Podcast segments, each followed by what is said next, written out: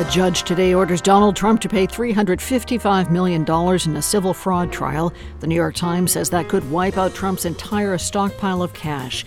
Our story is coming up on this Friday, February sixteenth. This is W B U R's All Things Considered. Good afternoon, I'm Lisa Mullins. Also coming up, Israeli troops have taken over a main hospital in southern Gaza, looking for Hamas fighters and the remains of Israeli hostages. The world reacts to the death of a leading critic of the Kremlin. Joe Biden says Alexei Navalny was everything Russian President Vladimir Putin is not. And Republican presidential candidate Nikki Haley is beyond stepping up verbal attacks on Vice President Kamala Harris. You know what should send a chill up every person's spine? The thought of a President Kamala Harris. These stories and Wall Street numbers are coming up. It's four oh one. Live from N P R News in Washington, I'm Nora Rahm. A New York judge today ordered former President Trump to pay three hundred fifty-five million dollars for civil fraud. He had inflated the value of his properties to obtain more favorable loan terms. He's also banned from serving as an officer or director of any New York company for three years.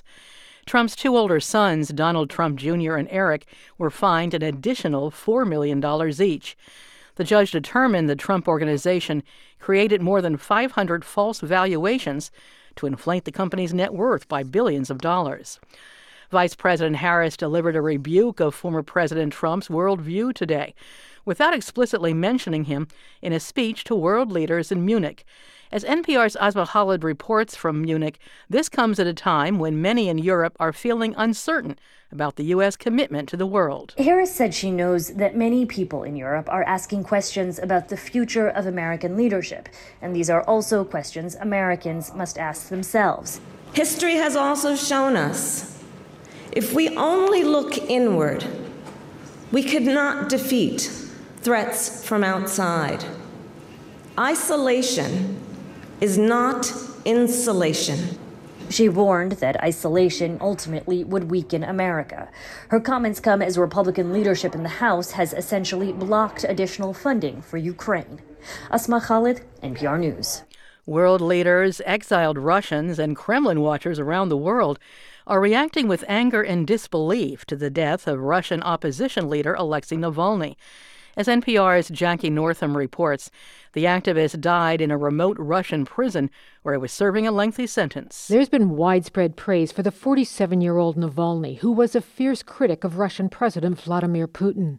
German Chancellor Olaf Scholz said Navalny stood up for democracy and freedom in Russia and apparently paid for it with his life.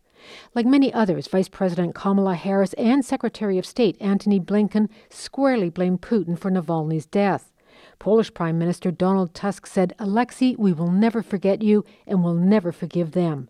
Canadian Prime Minister Justin Trudeau called Putin a monster. Others, like NATO Secretary General Jens Stoltenberg, urged patience until an investigation was completed. Jackie Northam, N P R News, Washington. President Biden said he's not surprised, but he is outraged by the death. He put the blame directly on Russian President Vladimir Putin. President Biden visits the Ohio town of East Palestine today, the site of a train derailment more than a year ago. It caused an explosive fire and spilled millions of gallons of hazardous materials and pollutants. Biden has been criticized for not visiting sooner.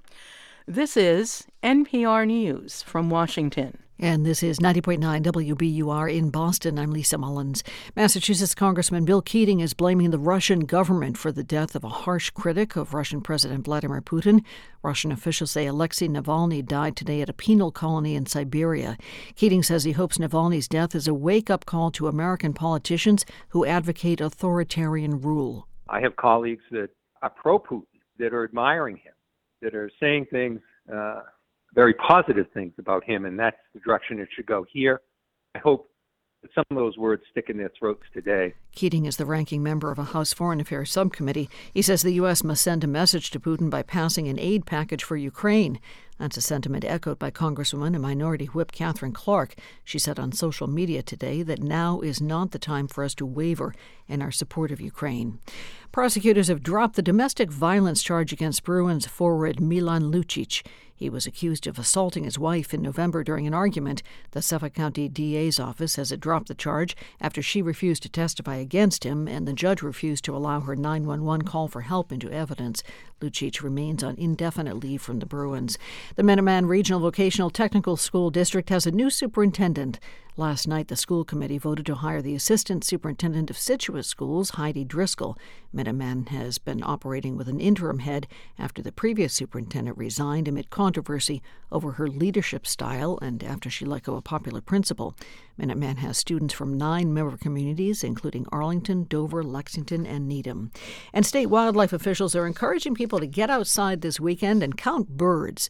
This weekend is part of a global effort called the Great Backyard Bird Count, and it's exactly how it sounds. People are encouraged to report to the Mass Audubon Society the number and types of birds they see around their home or in the neighborhoods. John Herbert is the Society's Director of Bird Conservation. He says it's a good time to check on which species are migrating through the region. We have birds that don't breed here, but they spend the winters here.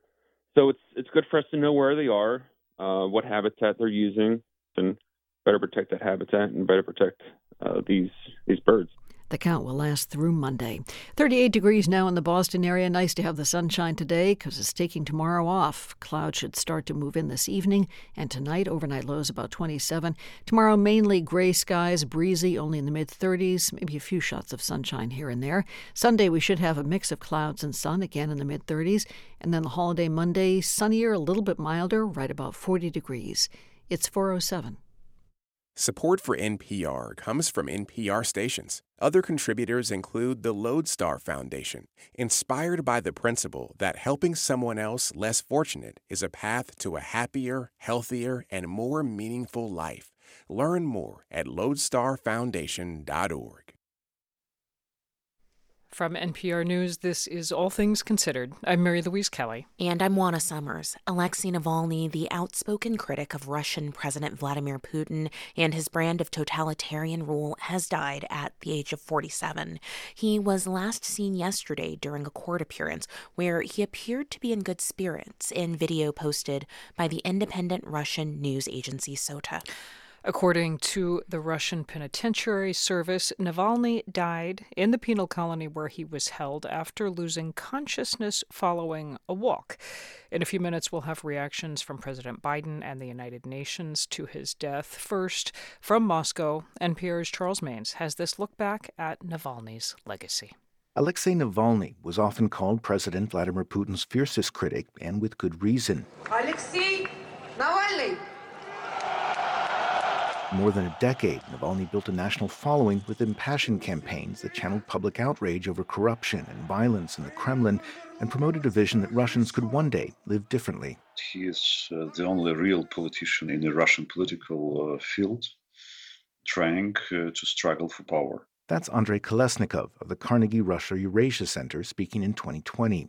Kolesnikov has said Navalny stood out from a crowded group of opposition figures by reducing Russian politics to a simple dichotomy. Putin versus Navalny, Navalny versus Putin. A lawyer by training, Navalny first rose to prominence as an online muckraker who exposed corruption schemes among Russia's state-owned companies. He soon emerged as the breakout political star of anti-government street protests in twenty eleven, as Putin was eyeing a third presidential term. Navalny's powerful voice, good looks, and readiness to laugh off threats and jail time won him a huge following, especially among younger Russians. In twenty thirteen, he took almost a third of the vote in the Moscow mayoral election, despite being blacklisted by state media and hounded by prosecutors.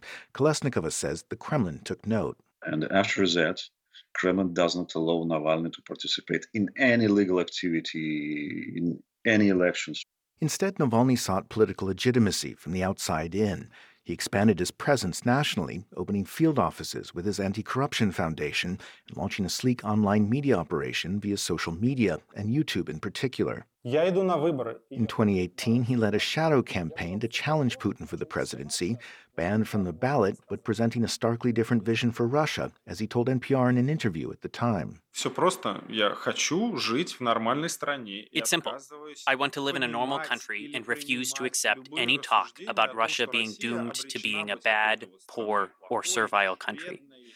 I want to live here, and I can't tolerate the injustice that for many people has become routine. Navalny's informal style and fondness for pop culture were central to his appeal, and a sharp contrast to the Kremlin leader twenty-four years his senior. While Putin tapped into older Russians' grievances over the demise of the Soviet Union, Navalny channeled a younger generation's hope that Russia could break free from that repressive past, says independent analyst Fyodor Krashennikov. For them, Putin is the old man that they're sick of because he's been on television their entire lives. And that's why they gravitated towards Navalny. He was younger, more energetic, and more reflected their worldview. Putin famously never mentioned Navalny's name in public, referring to him dismissively with terms like that blogger or the person to which you're referring. Even a state media propagandist relentlessly attacked Navalny as a fascist and a Western stooge. Meanwhile, Navalny led investigations, seen by millions of viewers on YouTube, excoriated Kremlin insiders for corruption, making powerful enemies along the way. Russia's most prominent opposition leader has been poisoned. In twenty twenty, Navalny collapsed aboard a flight in Siberia, a victim of a poisoning attack. He was on a plane flying back to Moscow when he fell unconscious. He survived, barely, thanks to medical treatment in Germany. From there, he also launched another investigation, this time uncovering the identity of the F S B assassins that had tried to kill him using the nerve agent Novichok. It all sounded like something out of a movie, and soon there was one. And the Oscar goes to Navalny. Navalny, the documentary, took an Oscar in twenty twenty-three. By then, Navalny was Putin's most famous prisoner. He'd returned home two years earlier, insisting a Russian politician who hoped to lead had to live in Russia, only to be sentenced to decades in prison on a slew of suspect charges. Yet even from jail, he remained a relevant voice and a thorn in the Kremlin's side. From behind bars, he released his most popular video, a film that took viewers inside a secret palace on the Black Sea that Navalny claimed had been built by Putin for more than one billion dollars. And when Putin announced the full-scale invasion of Ukraine in February of twenty twenty-two, Navalny castigated the Kremlin leader as a madman, dragging the country backwards once again. Our miserable, exhausted motherland needs to be saved, said Navalny in social media posts released through his lawyers. All it took, he argued, was for more Russians to raise their voices and say they wanted something different. It was the latest distillation of Navalny's vision for Russia, at once simple and stubbornly out of reach in an era characterized by repression and fear. Navalny called it the happy Russia of the future. Charles Maines, N P R News, Moscow. The news of Navalny's death came as a shock to many around the world. President Biden says he will hold Russia responsible for the death of the Kremlin critic. N P R's Michelle Kellerman has more. President Biden says Navalny was everything Russian President Vladimir Putin is not. He was brave. He was principled. He was dedicated to building a Russia where the rule of law existed and where it applied to everybody. Navalny believed in that Russia, that Russia. He knew it was a cause worth fighting for, and obviously even dying for. Navalny's wife Yulia was at a security conference in Munich when Russian prison authorities said her husband had died. I want Putin and all those who surround him to know that they will be held responsible for what they did to my country, my family, and my husband, she said, urging the world to unite and fight what she called this evil. The U N Secretary General is calling for a credible investigation, and the U N's Human Rights Office says Russia should stop persecuting its critics. One human rights activist in exile, Natalia Arnault, says she will have a hard time speaking about Navalny in past tense. He's a hero. Uh, he's a symbol of um, Russian resistance. Heroes don't die. Heroes motivate us to do more things. She was speaking at the U S Institute of Peace along with other Russian human rights activists who point out that Navalny always said that his death would be a sign that his movement is strong and Putin's regime is afraid. Michelle Kellerman, N P R News, the State Department. Senator Lindsey Graham has long been one of the Senate's most vocal defense hawks. For years, he was a fixture at the annual Munich Security Conference, but this year, Graham decided to skip that meeting for the first time in his career to go to the border. Here he is earlier today in Eagle Pass, Texas, with his fellow South Carolina Republican Senator Tim Scott. Until we regain control of our border, it's going to be very difficult to help other countries. So the national security problems associated with a southern border in disarray, to me, deserve my time and attention. Senators Scott and Graham spoke with N P R congressional correspondent Claudia Grisales just after their border visit. Claudia joins us now from Eagle Pass. Hi there. Hi, Juana. So, Claudia, start by just explaining to us, I mean, Graham and Scott are two senators who do not come from a border state. Right. Why did they feel the need to travel there to Eagle Pass today? Right. It was such a split screen to have them here at the border while many of their colleagues headed to Europe. Eagle Pass has become a frequent stopping point for Republican lawmakers talk, taking trips here. Texas Governor Greg Abbott was here today for one of his regular press conferences. And earlier this week, Senators Graham and Scott both voted against a bipartisan border security bill and a national security aid bill that would have directed help to Ukraine, Israel, and other partners. And Graham's vote in particular was a major departure for him. So was his decision to skip the Munich conference for this border visit. He says he's been there every year since it got started, and Tim Scott himself was going to be there for the first time this year. But they both said that the focus needs to be on home right now, meaning the border. Don't be surprised if the American people look inward when their country's on fire. You know, it's pretty hard to penetrate the idea that we're on fire here at home. The economy is, inflation's high, crime's up, the border's broken.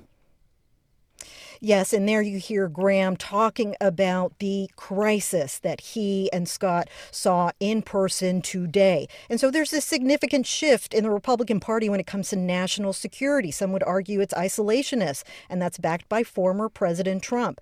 Graham has been an advocate for Ukraine funding and a very vocal critic of Vladimir Putin. Many Democrats criticize his absence from the Munich conference this week as a sign of loyalty to Trump. And what does Senator Graham have to say about that? Well, he said he's making a statement by being at the border. He believes America needs to be critical in terms of its stability for the world. And he also mentioned Alexei Navalny, the Russian opposition leader who we understand died today. And he says he believes Navalny was murdered by Putin and that Putin is a war criminal. But he also went on to say that the breakdown at the border is larger than any threat he sees from Europe today. Claudia, you mentioned former President Trump earlier, and I just want to ask you, how much is he a factor here? He is a huge factor. I've asked both senators about this, and both said they've spoken with Trump recently before this trip, and it was really interesting to hear the answer from Scott, who himself was very recently a presidential candidate for Republicans, and he's since dropped out of the race and endorsed Trump. President Trump just happens to be right. He reinforces the position of the American people. And Graham says he disagrees when Trump says Congress should not do anything on this until after the election. He's still holding out hope for a solution, but it's a very difficult situation and a huge reminder of what influence Trump has on the Republican Party to this day. N P R congressional correspondent Claudia Grisales reporting from Eagle Pass, Texas. Claudia, thank you. Thank you.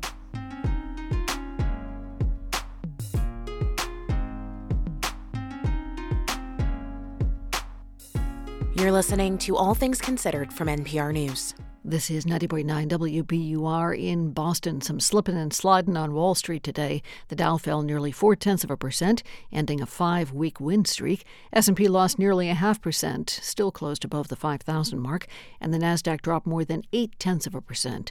Boston city planners are giving the green light for developers to replace the Star Market near Fenway Park with an eleven-story building. The Boston Planning and Development Agency yesterday signed off on the plans to turn the grocery store and a neighboring abandoned gas station on Boylston Street into laboratory space. Plans include a spot that's eventually slated to become a Boston Public Library branch. Star Market is moving to a nearby location. This is W B U R. The forecast is coming up. W B U R supporters include Scrub-A-Dub Car Wash, cleaning cars since nineteen sixty-six, with twenty-two New England locations. Learn more about Scrub-A-Dub Unlimited at scrub a dub dot com. Boston's major sports teams are off tonight. Bruins will be on Garden Ice tomorrow afternoon to host the L A Kings. Celtics are off for the N B A All-Star break. The game is Sunday evening in Indianapolis. Forward Jason Tatum will be in the starting lineup. This is W B U R. We're funded by you, our listeners, and by the Executive PhD Program in Business at Bentley. Three years, part-time, for experienced professionals seeking data research skills. Info session on February twenty-first. Been a lovely day today. Should have clouds around tonight, though. Lows about the mid-twenties. Wind should make it feel a lot colder. Tomorrow, partly to mostly cloudy in the mid-thirties. Sunday, mainly sunny, staying in the mid-thirties. And then President's Day Monday should be bright, a little bit milder, close to forty degrees.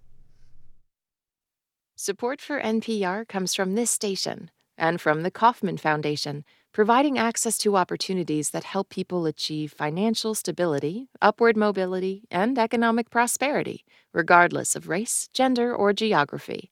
Kauffman dot org. And from the Walton Family Foundation, working to create access to opportunity for people and communities by tackling tough social and environmental problems. More information is at walton family foundation dot org. This is N P R.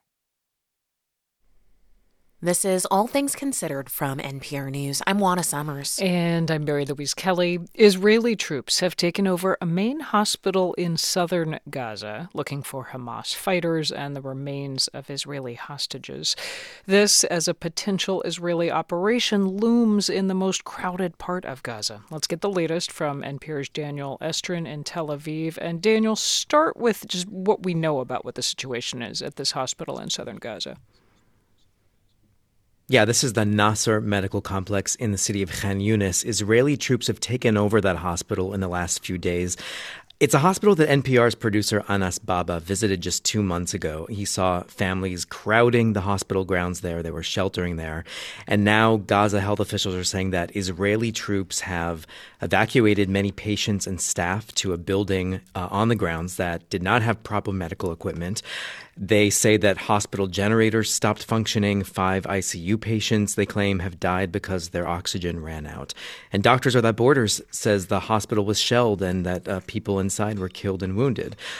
N P R's producer Abu Bakr Bashir uh, happened to speak with an ambulance crew member today from Gaza's health ministry. He's been in touch with his colleagues at the hospital who said Israeli bulldozers had razed an area of the hospital complex. Uh, he said a main sewage line had been hit and sewage had flooded inside the hospital. He also said babies had been relocated to a building that didn't have incubators. And our producer was speaking to this ambulance crew member, Ahmed Al-Astal, as he was driving in an ambulance in the city of Khan Yunis. And suddenly, on the phone, they had to turn around. And here's what it sounded like. So there he's telling his colleague, go back, go back, go back. The army is there. There are injured people there. Oh, it sounds just absolutely chaotic. Tell me more about the why. What? Why does Israel say it needs to take over this hospital? Well, Israel's army says it is looking for Hamas operatives in the hospital and looking for the bodies of Israeli hostages Uh, that might be held there. Israel says it has not yet found any remains of hostages. It says hostages had been held there in the past. Um, Israel also says it's found medicines with the hostages' names on them. Uh, now, Israel says it is not forcing people to leave this hospital. It says it's delivered fuel and a new generator to the hospital so that it can continue providing medical care. I was at a briefing today with Israel's Defense Minister Yoav Gallant, who spoke about this operation at the hospital. He said more than seven thousand Palestinians have left the hospital grounds. He says troops have arrested about seventy militants in the hospital, including a few dozen he said participated in Hamas's October seventh attack on Israel. But, Mary Louise, this is a pattern. Um, we see Israel taking over main hospitals as troops sweep from north to south Gaza. Mm. Um, Israel says Hamas, you know, bases itself in hospitals. Daniel, just briefly update us on where things stand with Israel's plans to send troops into Rafah. That is, of course, where more than half of the people in Gaza are sheltering. What's the update on how likely it is, when it would happen? President Biden today said he doesn't expect a major operation there while there are talks ongoing for a temporary ceasefire and a potential uh, deal to release Hamas's hostages. But it might happen eventually. Israel's defense minister today told us that Israel is thoroughly planning this operation there. And Egypt is worried. A security official there told us that Egypt is building a buffer zone to contain a potential influx of Palestinians mm-hmm. if they burst through the border. N P R's Daniel Estrin in Tel Aviv. Thank you. You're welcome. The Department of Veterans Affairs is scrambling in the wake of a debacle in its home loan program that left many veterans unable to pay their mortgages. After N P R broke this story last year, the V A halted thousands of foreclosures across the country, and now lawmakers are leaning on the V A to fix what's broken because many veterans and their families are still in trouble. Correspondents Quill Lawrence and Chris Arnold report. The director of the V A's loan program, John Bell, was on Capitol Hill yesterday trying to explain how the V A is going to fix this mess. First and foremost, we are looking for a solution to be able to help forty thousand borrowers uh, um, stay for, off foreclosure. But lawmakers on the House Veterans Affairs Committee got frustrated with Bell's answers. Mister Mister Bell, you didn't answer that question, and you're really starting to irritate me. And as my friend the chairman said, we need answers today. That was Wisconsin Republican Derek Van Orden and California Democrat Mike Levin, who both praised the home loan as maybe the nation's most important veterans benefit. The V A home loan is part of the G I Bill, and since the end of World War Two, it's been giving veterans a leg up into the middle class, like Iraq war vet Edmund Garcia. Uh, I did four years uh, before I was shot and wounded, but I was actually hit me in the ankle and uh, ended my career. Garcia's first-generation American. His parents are from Honduras. He was the first in his family to go to college, and joining the military was supposed to be part of that American dream story. His injury wasn't life-threatening, but he's had ten surgeries in the years since. You know, aside from the chronic pain, uh, I'm I'm doing okay. You know, I have my good days and I have my bad days. Garcia and his wife were able to buy a house for themselves and their four kids in Rocheron, Texas, with a loan backed by the V A. When they lost work during COVID, a V A program allowed them to defer mortgage payments. But then the V A scuttled its own program, while tens of thousands of vets were still in the middle of it. Vets like Garcia got stranded. Suddenly he owed all the missed payments at once, upwards of twenty thousand dollars. I'm like, how am I going to come up with twenty-two thousand dollars? You know, what am I supposed to do? I got four kids. Your options say here that I can do a short sale or deed in lieu. I'm going to lose my home. I said, what am I going to do with my kids? Garcia says he was having this conversation with his mortgage company while he was in his car waiting to pick up his sixteen-year-old daughter from school. I deal with P T S D. I deal with anxiety. And, you know, my heart is beating through my chest. And by the time my daughter is in the car, I have a panic attack right there in front of her. And she's asking, Dad, are you okay? The V A says it's working on a fix. That's what the hearing was about this week. It says it's going to roll out a new affordable loan modification option for the vets who got left facing foreclosure. But in the meantime, veterans tell N P R that their mortgage companies have been pushing them into much more costly loan modifications with today's higher interest rates. And that feels like a bait and switch. The vets were told before they took part in this forbearance program that their payments wouldn't go up. Garcia's old mortgage rate was two point four percent. Now his lender wants him to accept a seven point one percent loan, which would raise his payments by seven hundred dollars a month. So this is my, my dilemma, is that you guys have put a financial gun to my head saying sign this or else. That's the, that that's what you're doing. Congressman Mike Levin asked about that exact problem at the hearing. What if the veterans already signed up for a, a higher interest rate loan modification? What are you going to do to make these veterans whole? So that that is why we were, uh, as another part of the loss mitigation waterfall, we wanted to place VASP at the... That was the V A's John Bell, and the long and short of it is that the V A is still working on it. Meanwhile, Edmund Garcia just wants the deal he signed up for. They said that they were going to keep my payments comparable to what I was paying, and I want them to honor it. They told veterans that they were going to help them in their time of need. I want them to honor it. Chris Arnold and Quill Lawrence, N P R News.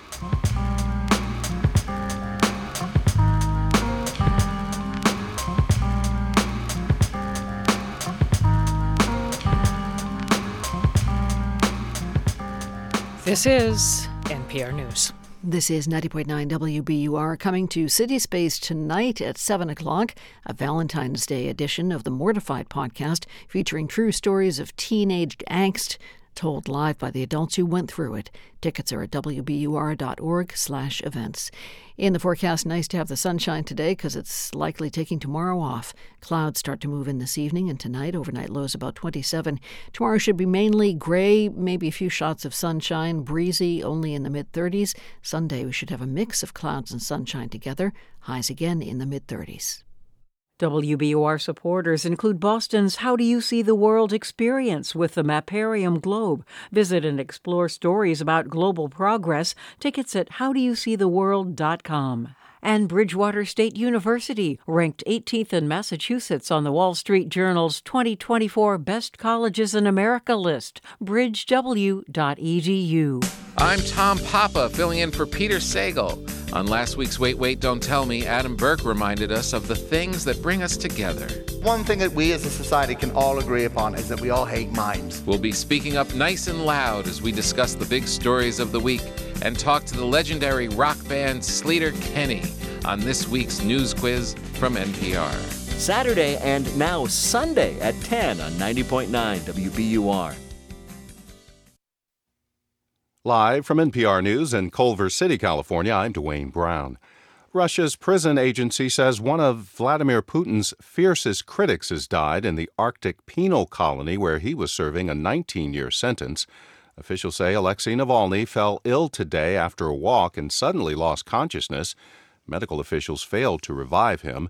Here's White House National Security Advisor Jake Sullivan responding to the news. It is a terrible tragedy, and given the Russian government's uh, long and sordid history of doing harm to its opponents, it raises real and obvious questions about what happened here. But I'll withhold further comments on it until we learn more. The forty-seven-year-old opposition leader crusaded against Russian government corruption and staged massive protests against the Kremlin. Navalny survived being poisoned, likely by Putin's Kremlin, before being arrested again and eventually imprisoned. His death comes less than a month before Putin is expected to be re-elected for another six years. West Virginia Senator Joe Manchin says he will not run for president this year. As N P R's Elena Moore tells us, the decision comes after months of speculation over whether the centrist Democrat would run as a third-party candidate. In remarks at West Virginia University, Manchin said he, quote, will not be involved in a presidential run. After more than two terms as a Democrat representing a largely red state, Manchin is also choosing not to run for re-election in the U S Senate. He made that decision last fall and has been weighing his next steps since. He's been on a listening tour with his organization Americans Together and has appeared with the group No Labels, which is exploring a third-party ticket. Manchin did not endorse a candidate in his announcement, raising questions about whether the outgoing senator would eventually back President Biden. Elena Moore, N P R News. Well, stocks finished higher across the board on Wall Street, trimming some of its earlier losses. The Dow gained one hundred forty-five points.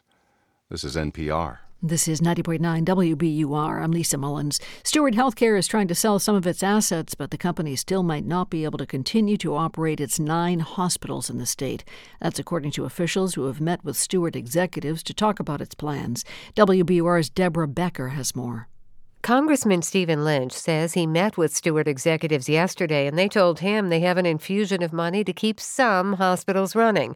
But he told W B U R's Radio Boston the company did not deviate from its initial statements to his staff that Steward will leave Massachusetts. That statement that they intend to exit the Massachusetts healthcare market has not been retracted. Steward is, is trying to find buyers or find other configurations that will allow these hospitals to continue in operation. Steward has said it does not plan to close any Massachusetts hospitals, but there could be a transfer of ownership. State officials are monitoring patient care at Steward hospitals. For ninety point nine W B U R, I'm Deborah Becker. Two more proposed ballot questions in Massachusetts are facing legal challenges. One would phase out a lower minimum wage specifically for tipped workers.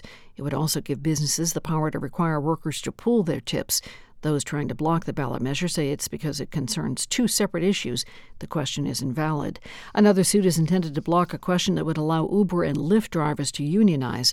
Opponents claim the measure has too many issues for a single ballot question. A jury today convicted the man accused of killing a Weymouth police officer and a bystander in twenty eighteen. Emmanuel Lopes was found guilty of killing Weymouth Police Sergeant Michael Chesna and seventy-seven-year-old Vera Adams. This is the second jury to hear the case. The first ended in a mistrial after three, three weeks of deliberations. Lopes will be sentenced next month. It's four thirty-four.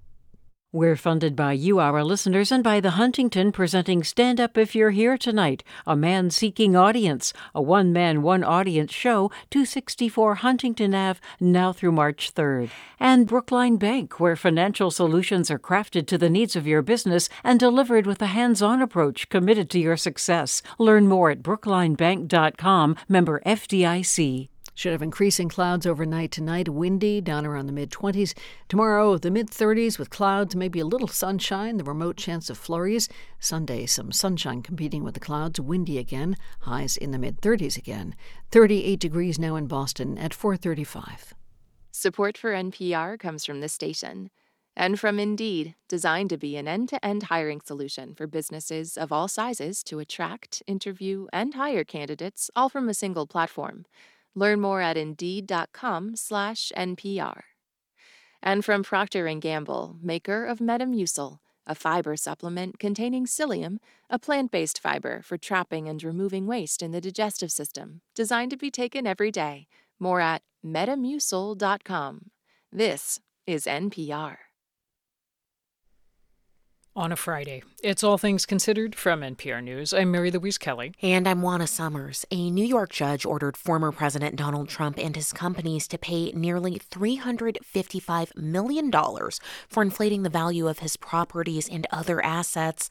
Trump's sons, Eric and Don Junior, were ordered to pay four million dollars each, and all three are temporarily barred from running a company in the state of New York. N P R's Andrea Bernstein has been following this case and joins us now to go over the penalty. penalties and accusations. Hi there. Hey, Juana.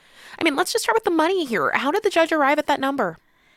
So basically, New York State Supreme Court Judge Arthur Engoron rejected every single defense Trump and his team presented in months of testimony.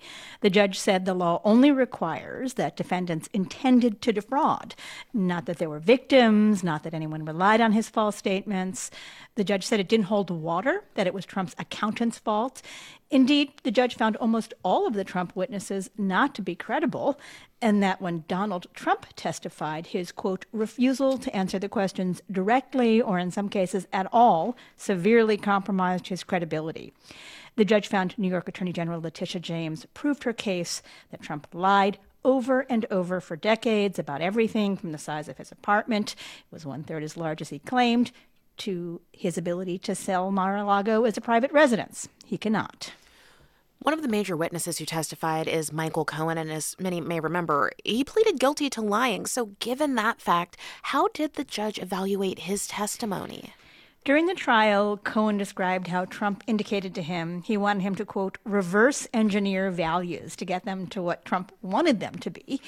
Cohen is really the only former employee who said it in exactly this way, and what Judge Engoron, describing Cohen's testimo- testimony, described as Trump's mob voice. The defense really leaned into the fact that Cohen has pleaded guilty to lying to Congress and to banks and accused Cohen of actually perjuring himself in this trial. But Judge Engoron rejected that, writing, quote, a less forgiving fact finder might have concluded differently, might not have believed a single word of a convicted perjurer. This fact finder does not believe that pleading guilty to perjury means you can never tell the truth. Michael Cohen told the truth. Interesting. Okay, the Attorney General asked for three hundred forty million dollars, so help us with the math here. How did the judge get to three hundred fifty-five million dollars? So, to be clear, this is not a fine. New York law requires you to give back to the state whatever ill-gotten gains you made by committing persistent fraud. one hundred seventy million dollars is the cash saved by lying to Deutsche Bank in loan applications. one hundred twenty-seven million dollars is for the extra profit he made by selling the lease for the Trump Hotel in Washington, D C And sixty million dollars is for extra money that he got for selling a New York golf course that he used this money to undergird. The judge called the Trumps' lack of remorse for all this, quote, bordering on the pathological. So in all of this, did former President Trump win anything here? Yep. The judge backed off an earlier decision to cancel Trump's business licenses and instead banned Trump from running his business and seeking loans from New York banks for three years because the judge said there is now sufficient oversight in place. Trump's lawyer, Alina Haba, issued a statement saying, "This verdict is a manifest injustice, plain and simple. It is the culmination of a multi-year politically fueled witch hunt that was designed to take down Donald Trump." Haba says they will appeal this verdict, and nothing will be final until it goes to New York's highest court, the Court of Appeals. N P R's Andrea Bernstein, thank you. Thank you. Concerns about President Biden's age are putting pressure on Vice President Kamala Harris as they run for re-election. Republican presidential hopeful Nikki Haley has been highlighting those worries on the campaign trail. Here she is in South Carolina over the weekend. It's either going to be me or it's going to be Kamala Harris. As Haley campaigns ahead of her home state's primary, the former South Carolina governor has been stepping up attacks on the vice president, as N P R's Sarah McCammon reports. A major piece of Nikki Haley's pitch to voters is the idea that she represents a new generation of leadership. Do we really want to have a country in disarray and a world on fire and have two eighty-year-olds as our candidates? That was Haley campaigning last weekend in Orangeburg, South Carolina. Her presidential campaign's biggest obstacle right now is former President Donald Trump, who appears poised to defeat her on her home turf when South Carolina Republicans vote later this month. But Haley has been focusing many of her attacks on both Trump and Biden, pointing out their age and recent lapses. Haley told the crowd that last week's special counsel report, which questioned Biden's memory, highlighted that concern. I wish him well. I do. But this is serious, and we need to be very cautious of what's happening because Russia, China, and Iran are paying attention to every bit of this. And then Haley made a bold and unsubstantiated claim. My bet is thirty days from now, I don't think Joe Biden's going to be the nominee. You're going to have a female president of the United States. To be clear, Biden is almost certain to be the Democratic nominee. Haley provided no evidence for her speculation that he will step aside, nor for the suggestion that Vice President Kamala Harris is poised to step in anytime soon. Asked about Haley's prediction by N P R's Tamara Keith during a White House press briefing on Thursday, White House Press Secretary Karine Jean-Pierre suggested she had to be cautious about commenting on the campaign as a federal employee, but responded this way. The president uh, is uh, obviously, you know, his intentions for twenty twenty-four. As for Haley, Jean-Pierre said, I'm not sure what crystal ball she's looking at, but it's not the one we have. It wasn't the first time Haley had warned Republican audiences about the prospect of Harris stepping in. And you know what should send a chill up every person's spine? The thought of a President Kamala Harris. That was Haley in January. By raising the specter of a Harris presidency in this way, Haley is highlighting Biden's age and Harris's high disapproval ratings among Republican primary voters, says Anjmarie Hancock, a political scientist at Ohio State University. So Republican primary voters are primed with negative views of Kamala Harris. Hancock is curator of the Kamala Harris Project, a group of scholars who are studying Harris's vice presidency. She points to what she calls a drumbeat of attacks on Harris in right-wing circles, including former President Trump's use of racist birther theories to falsely suggest Harris may not be eligible to be vice president. Trump has directed similar false attacks at Haley.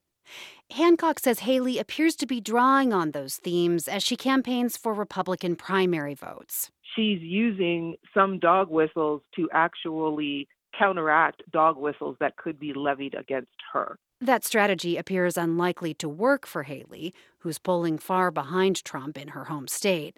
But Hancock says it may offer a preview of the kinds of general election messages that Republicans, most of all Trump, will be using against Biden and Harris in the months to come. Sarah McCammon, N P R News, Washington.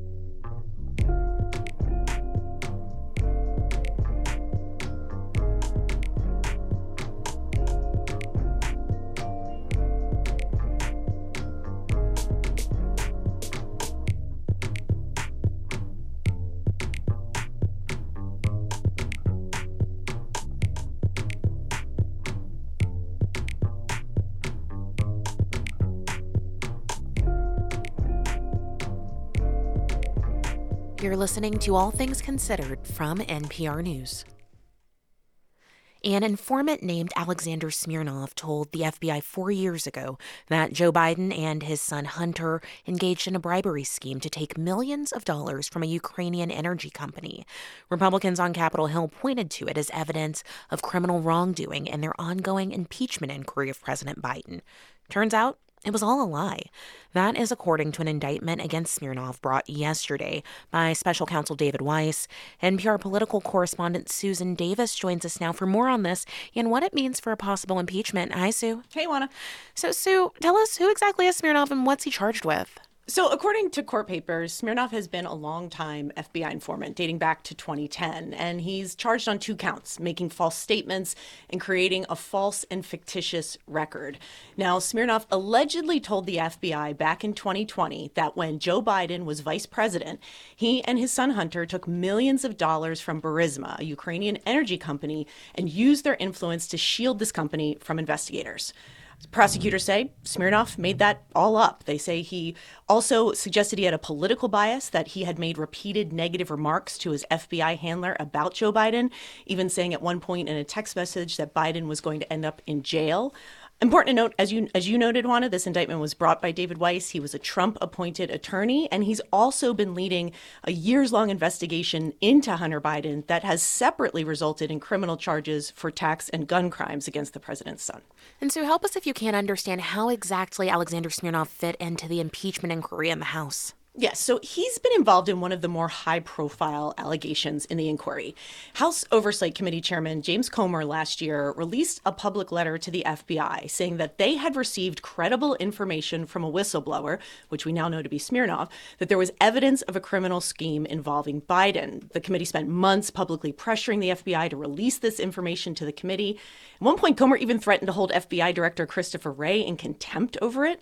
It was also cited by Speaker Kevin McCarthy last fall when he announced the House would move forward with its formal impeachment inquiry and why it was justified. Right. So then how much does this indictment undermine Republicans' case for impeachment against President Biden? You know, it makes a, a weak case a bit weaker. Republicans have uh, found a lot of damning things about the president's son, but they haven't offered clear evidence to date of impeachable offenses by the president. And you don't have to take my word for that, Juana. This is a point that has been raised by many Republican senators who would ultimately hold a trial if House Repu- if House Republicans were to pass articles of impeachment.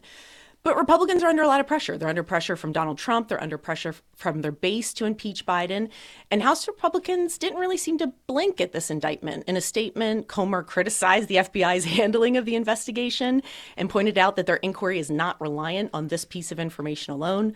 The committee's been looking at other bank records and have other witness testimony that have made allegations about the president. But again, no exact official act or crime I could point you to. But Comer did reiterate today, impeachment still on the table. Sue, what have you heard from Democrats? How have they been responding? Uh, you know, President Biden was asked about this today at the White House. He said it was reason for the inquiry to end. He said it's been an outrageous effort from the start. In a statement, Hunter Biden's lawyer, Abby Lowell, said it proves their longstanding defense that the impeachment inquiry has been built on a number of conspiracy theories. And there is some skepticism among House Republicans that the party hasn't made a strong enough case to sell impeachment to the public. This is clearly a setback in that regard. N P R political correspondent Susan Davis, thank you. You're welcome.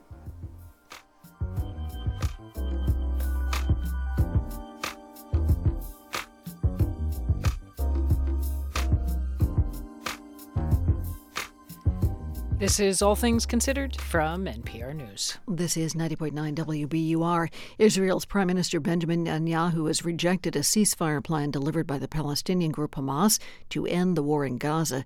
Netanyahu has called the plan, quote, delusional. Follow reactions and analysis today and over the weekend here at ninety point nine W B U R. In the forecast, we should have increasing clouds tonight. Windy, still down in the mid-twenties. Tomorrow should make it to the mid-thirties with lots of clouds, maybe a little bit of sunshine, the remote chance of flurries tomorrow. Then for Sunday, some sun competing with the clouds. Windy again, temperatures in the mid-thirties again.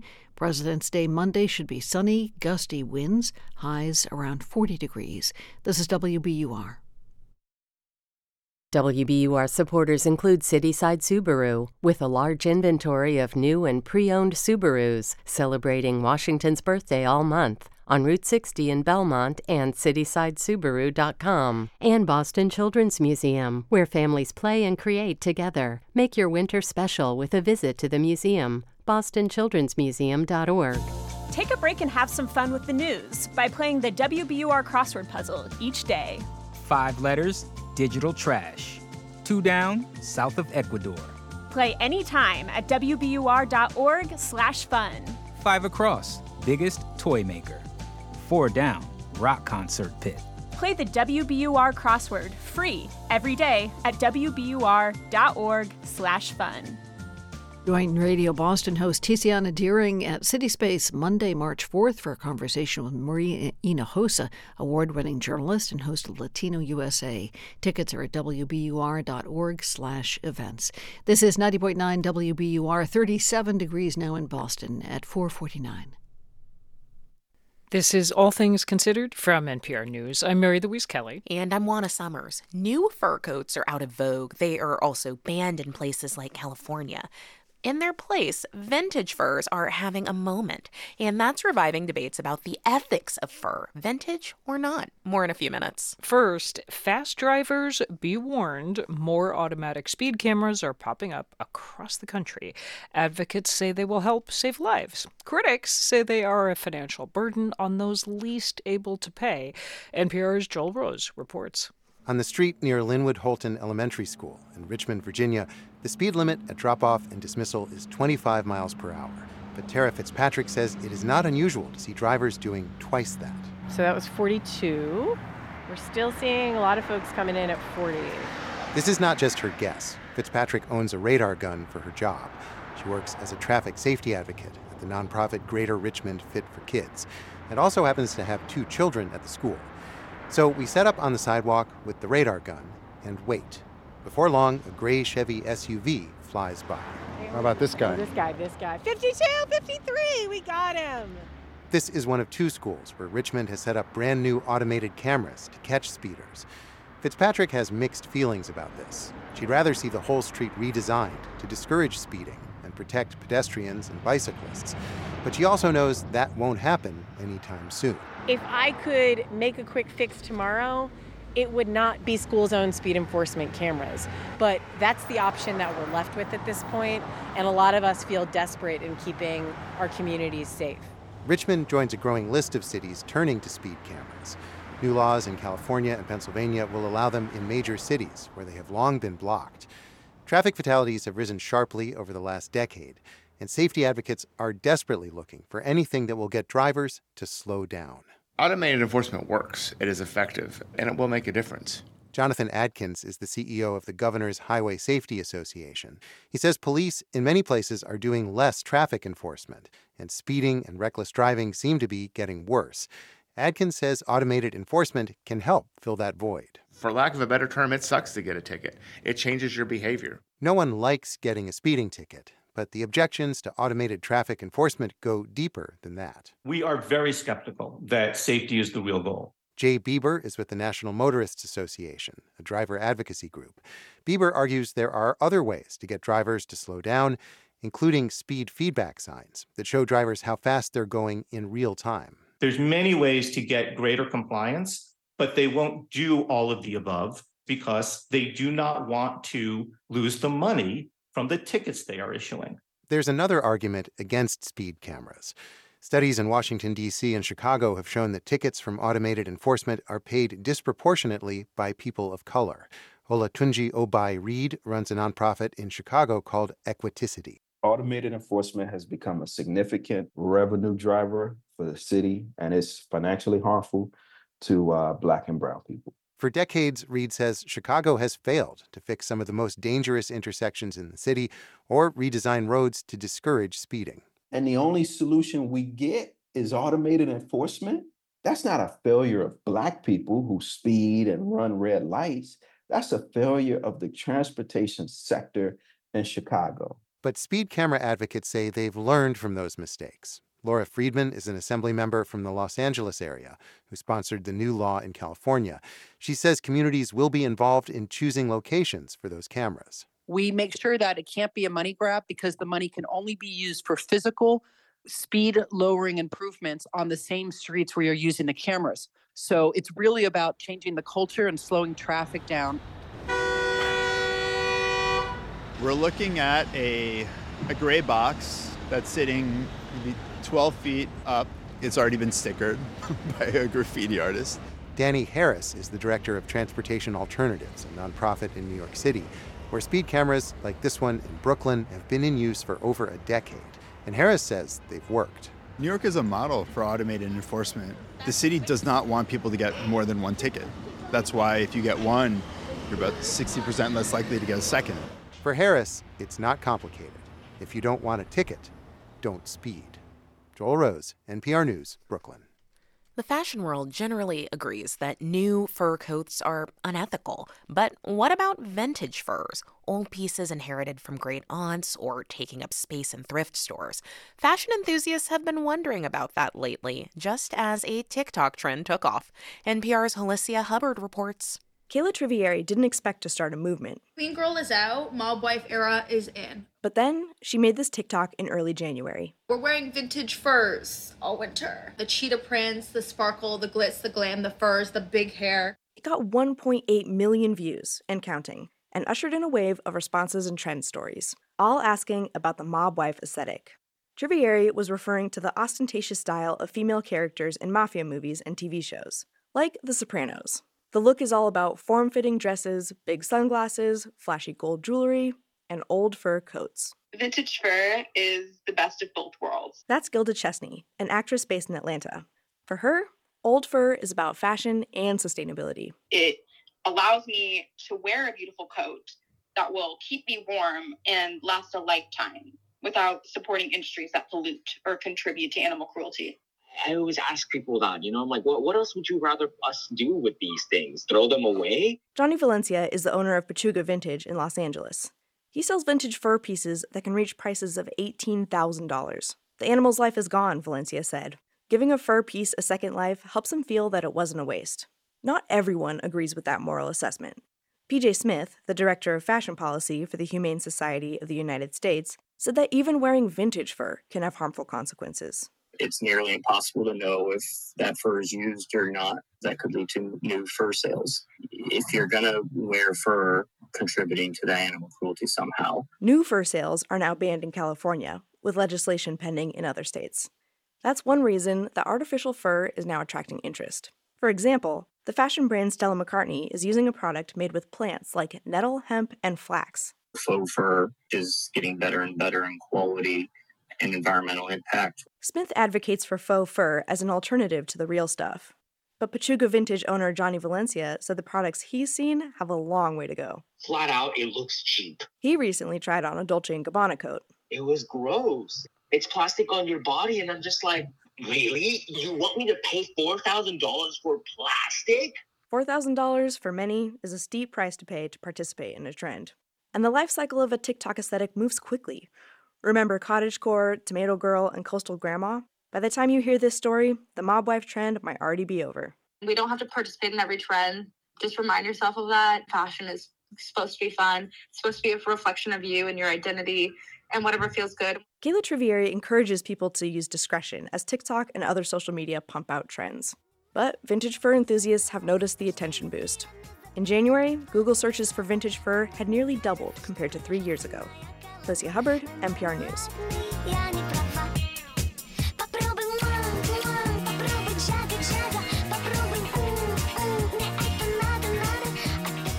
Thank you for listening to All Things Considered from N P R News. Support for N P R comes from this station and from Progressive Insurance, where drivers can compare direct rates using Progressive's rate comparison tool. Customers can see options and rates side by side. More at progressive dot com or one eight hundred progressive. From the Wallace Foundation, working to develop and share practices that can improve learning and enrichment for young people and the vitality of the arts for everyone. Ideas and information at wallace foundation dot org. from the John D. and Catherine T. MacArthur Foundation, supporting creative people and effective institutions committed to building a more just, verdant, and peaceful world. More information is at mac found dot org. And from the sustaining members of this N P R station. And this is ninety point nine W B U R in Boston. Boston's major sports teams are off tonight. The Bruins will be on Garden Ice tomorrow afternoon to host the L A Kings. Celtics are off for the N B A All-Star break. The game is Sunday evening in Indianapolis. Forward Jason Tatum will be in the starting lineup. It was nice to have the sunshine today because we may not see too much of it tomorrow. Clouds start to move in tonight, and we should have overnight lows about twenty-seven. Tomorrow, mainly gray skies, breezy, only in the mid-thirties. Sunday, we should have a mix of sunshine and clouds once again, highs in the mid-thirties. And then for the holiday, Monday should be sunnier, a little bit milder, right about forty degrees. I'm executive producer of podcasts Ben Brock Johnson, and this is ninety point nine W B U R F M Boston, ninety-two point seven W B U A Tisbury, and eighty-nine point one W B U H Brewster. Listen anytime with our app or at W B U R dot org. W B U R, Boston's N P R news station.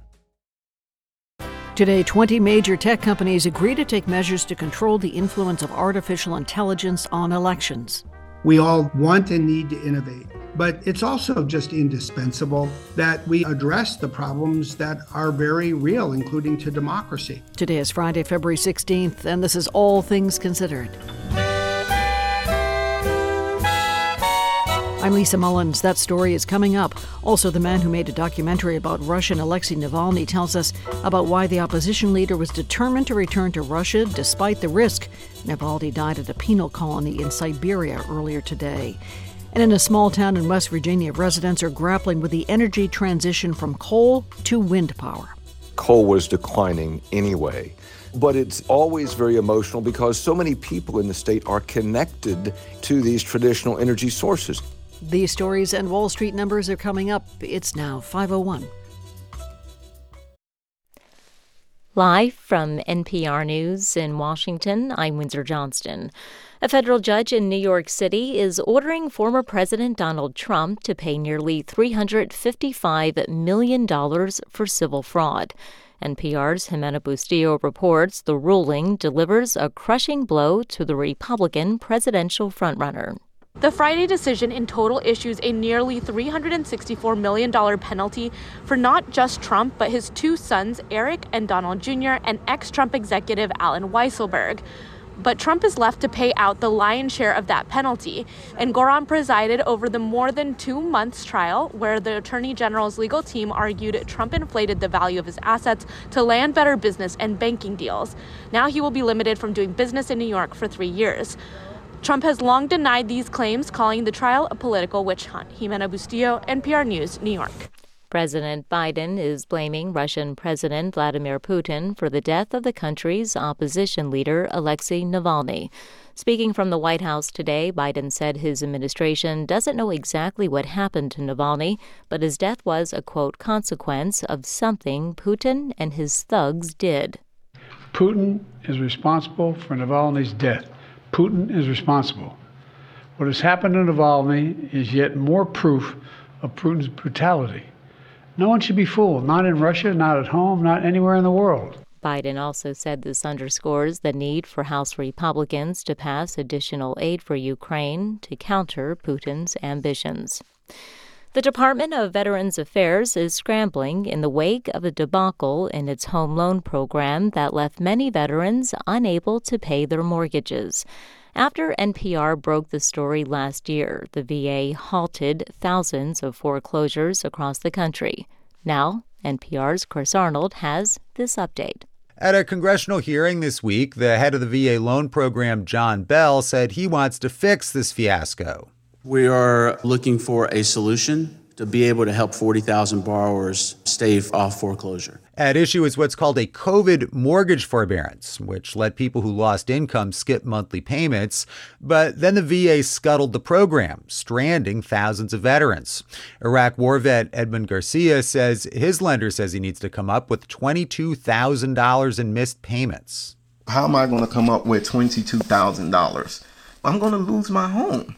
I said, what am I going to do with my kids? The V A plans to roll out a rescue plan this spring.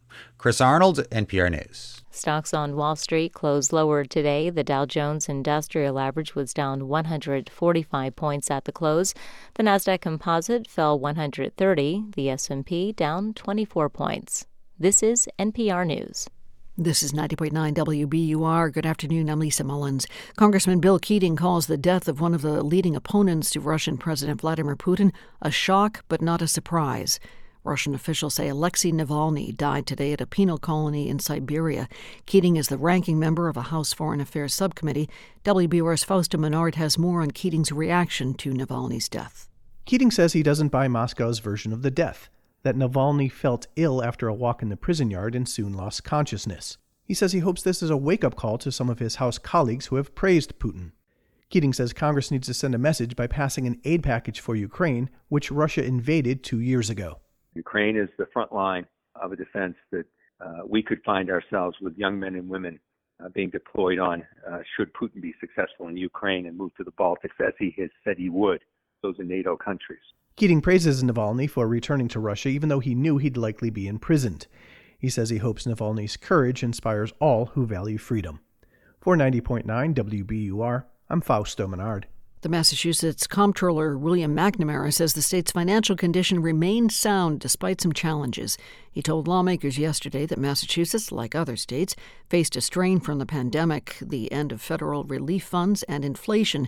But he said the state has done better than most other states and has a rainy day fund to fall back on. The Boston Conservatory Orchestra will showcase works by black composers at a concert tonight to celebrate Black History Month. As part of the concert, Brandeis University law professor Anita Hill will recite the words of Doctor Martin Luther King Junior Hill tells W B U R's Radio Boston she believes King's words matter today more than ever. We are now in movement territory, again, to fight for justice, to fight for rights that are being eroded. And so I think I will add a contemporary voice and hopefully inspire a contemporary understanding of the words. The concert celebrating Black History Month is tonight at eight o'clock at Symphony Hall in Boston. Clouds move in tonight. Temperatures move down to about the mid-twenties. Tomorrow, clouds should spend most of the day, maybe a few shots of sunshine. Temperatures in the mid-thirties. And then for Sunday in the mid-thirties once again, but we should get to see more sun amid a few clouds. Monday, the holiday, should be mainly sunny, a little bit windier, a little warmer. Could climb toward forty degrees. thirty-seven degrees now in Boston at five oh seven. Support for N P R comes from N P R stations. Other contributors include the John D. and Catherine T. MacArthur Foundation, supporting creative people and effective institutions committed to building a more just, verdant, and peaceful world. More information is at mac found dot org. This is All Things Considered from N P R News. I'm Juana Summers in Washington. And I'm Ari Shapiro in Kaiser, West Virginia, where you can see a shift the entire country is experiencing towards renewable energy. The country's first major climate policy, known as the Inflation Reduction Act, gave that transition a boost. It passed with the key vote of Senator Joe Manchin, Democrat of West Virginia. Like many towns in this state, Kaiser used to depend on coal. This railroad track running through the center of town ran non-stop with coal trains. Right now, it's quiet. But on the snow-capped mountains in the distance, a long row of wind turbines slowly spin in the breeze. You can see the turbines and the railroad tracks from the window of Queens Point Coffee Shop, where I met Kaiser's mayor, Damon Tillman. Energy is huge in this town, and without it, we wouldn't have very much. Mayor Tillman grew up in Kaiser. He's been head of the city government for six years, and he says lots of people here who didn't work directly in the coal mines still had jobs that depended on the industry, like on the railroads. But that all started disappearing back in the nineteen seventies with automation.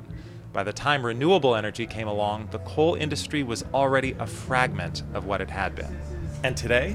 It's gone. I mean, the coal industry is about phased out. It struck me last night, just at the hotel, at the place we ate dinner, you could see the people who work in coal mines because they had black dust on their face and hands and clothes. It's almost like your trophy saying, hey, I worked hard for the day. Yeah. You know, and I just want something to eat and go home. Mm. And how much of that is also just about identity? Like, this is who we are and well, who we've always been? It is. It's part of that Appalachian Mountain thing. You know, I, I think people are very proud of who they are and where they're from. Um, I'm curious, you know, with the support of Joe Manchin of West Virginia, the Biden administration got the Inflation Reduction Act, which has a lot of federal money coming to places like West Virginia to transition towards clean energy. So on the one hand, you're getting money and jobs and tax benefits, and on the other hand, you're getting a push away from what has been the energy source for this state for a very long time. How do you balance those two things? Well, that's true, but let me say this first is, yes, Joe Manchin did get a lot of it, and I like Joe. I mean, I talked to him a good bit. Um, but the thing is, a city like Kaiser don't ever see any of that money. Hardly ever would will we see any money from that. I mean, just to be blunt, do you wish he had voted against it? I do. I do. And what does he say when you tell him that? Well, I never told him that. So, Joe, if you hear me, there you go, bud. You've seen how the people in Kaiser live. You know, I'm not saying we are poor people. I'll tell you, we're we're proud people. Come on. Like the Davidson Brothers, you know, that's a band from Bridgeport, West Virginia. You know, they got a song out called Po' Boys. From the beat-up towns all around, nothing but dirt and hand-me-downs. It ain't our choice. We're just Po' Boys. Well, we're just the Po' Boys of Kaiser. Hey, now, everybody holler, hell no, ain't got a dollar. We requested an interview with Senator Manchin, who has announced his retirement. He declined to talk to us.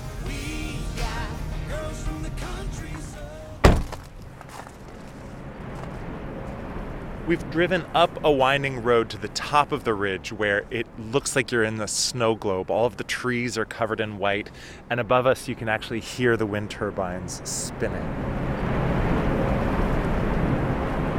My whole family worked in coal. Doug Vance is a manager on this wind farm, and he represents the energy shift that the entire country is experiencing right now, away from carbon-emitting fossil fuels that have caused climate change towards renewable energy that can slow global warming. I was in the fuel preparation plant, and that's where I worked for quite a number of years before transitioning into wind in two thousand eight. And boy, you can really feel the wind right now. It really is windy today. Why don't we duck into the car and continue the conversation we can do with that. Less wind? The Biden administration often talks about what it calls a just transition for people moving out of work in fossil fuels, doing right by people losing their jobs. And clean energy projects from the Inflation Reduction Act are disproportionately going to red states. But the thing is, processing coal requires many hands, which means lots of jobs. Renewables like wind and solar are just not as hands-on. But I think that's that way in every industry. You know, artificial intelligence and automation and things like that have taken a lot of the place of manual labor. What Doug Vance says is true. Automation is one big reason coal jobs started to disappear in the nineteen seventies, and after that, cheap natural gas took away many more coal jobs. So the industry had been shrinking dramatically for decades, long before turbines first showed up on this ridge in twenty twelve. How many people work here for this wind farm?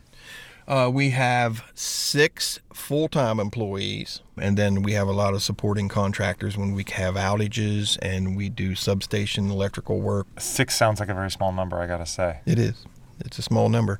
Economist Mark Curtis at Wake Forest University in North Carolina has studied this shift in the workforce. And, you know, we found that of workers that were leaving fossil fuel jobs, certainly less than two percent ended up in a renewable energy job.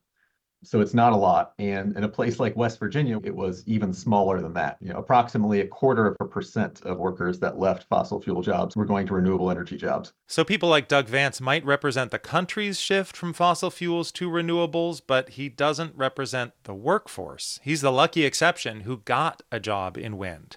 And researcher Eleanor Krauss points out another challenge. She's a P H D candidate at Harvard who's heading to a teaching job at the University of Kentucky. Coal mining employment happens where coal mines exist. And these coal mines aren't necessarily the same places where the wind blows and the sun shines the brightest. Hmm. And so it's not necessarily the case that we can just sort of replace coal mines with wind turbines or replace coal mines with solar panels to provide alternative sources of energy production and alternative sources of jobs. And Krauss says there's another thing many people get wrong about coal. For the most part, renewables are not the reason those jobs went away. But then there's the visual. natural gas fracking just doesn't cut a silhouette over town the way wind turbines twirl on the ridge over Kaiser. This, this is Metro News Talk Live with Hoppy Kercheval. Hoppy Kercheval has been broadcasting to the people of his home state for nearly fifty years. He hosts the daily program Talkline on West Virginia Metro News. So if anybody has a read on how people in this state are feeling, it's him. I think a realization's begun to set in that coal was declining anyway. But it's it's always very emotional because so many people in the state are connected in one way or another to these traditional energy sources. How do you think people generally view the Inflation Reduction Act? What do you think the prevailing view of, of that legislation is? Manchin was seen as selling out to Biden and his fellow Democrats.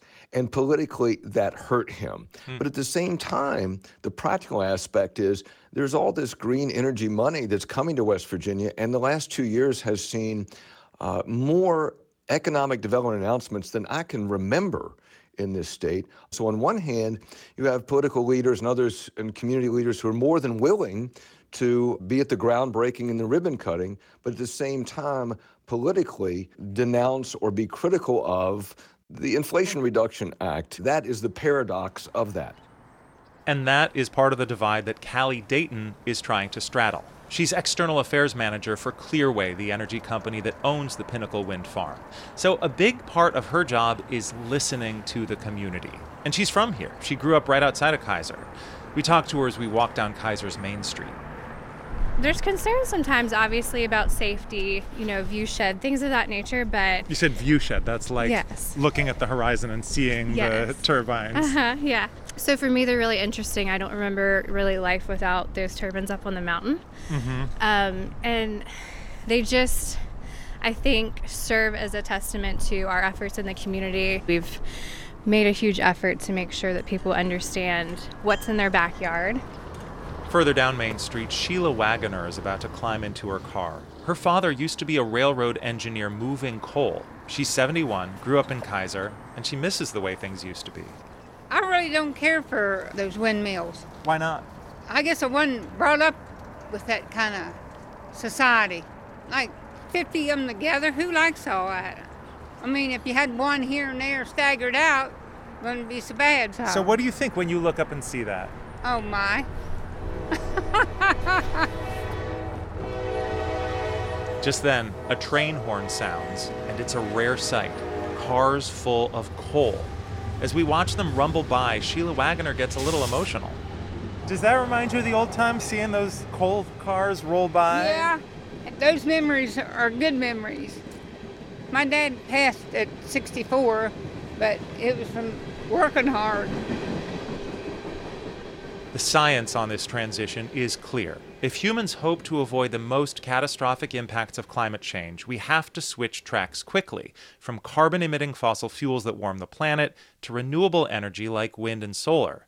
But even among people in West Virginia who support wind projects, it's hard to find anyone who talks about it in the context of global warming. One exception, Josh Bowes. I was born on Earth Day, and so since I was a kid, every birthday, it was always at least some essence of Earth Day theme. He decided to change careers from contracting and construction, and now at age thirty-one, he's in his last semester of a two-year program at Eastern West Virginia Community and Technical College. He's learning to be a wind turbine technician. I, I want to stay here, and I want to see our state move forward. His classmates take a less idealistic approach. So does his teacher, Isaiah Smith, who was just turning twenty-three on the day we visited. I guess the best way I can put it is my feelings don't matter that much. What what matters is price, and if you can give people power that's cheaper and cleaner, why would they pay more money for coal? Because that's that's really what's coming down to. As Isaiah Smith puts it, we are past the point of feelings. It comes down to money, and money runs the world. Yeah, we do.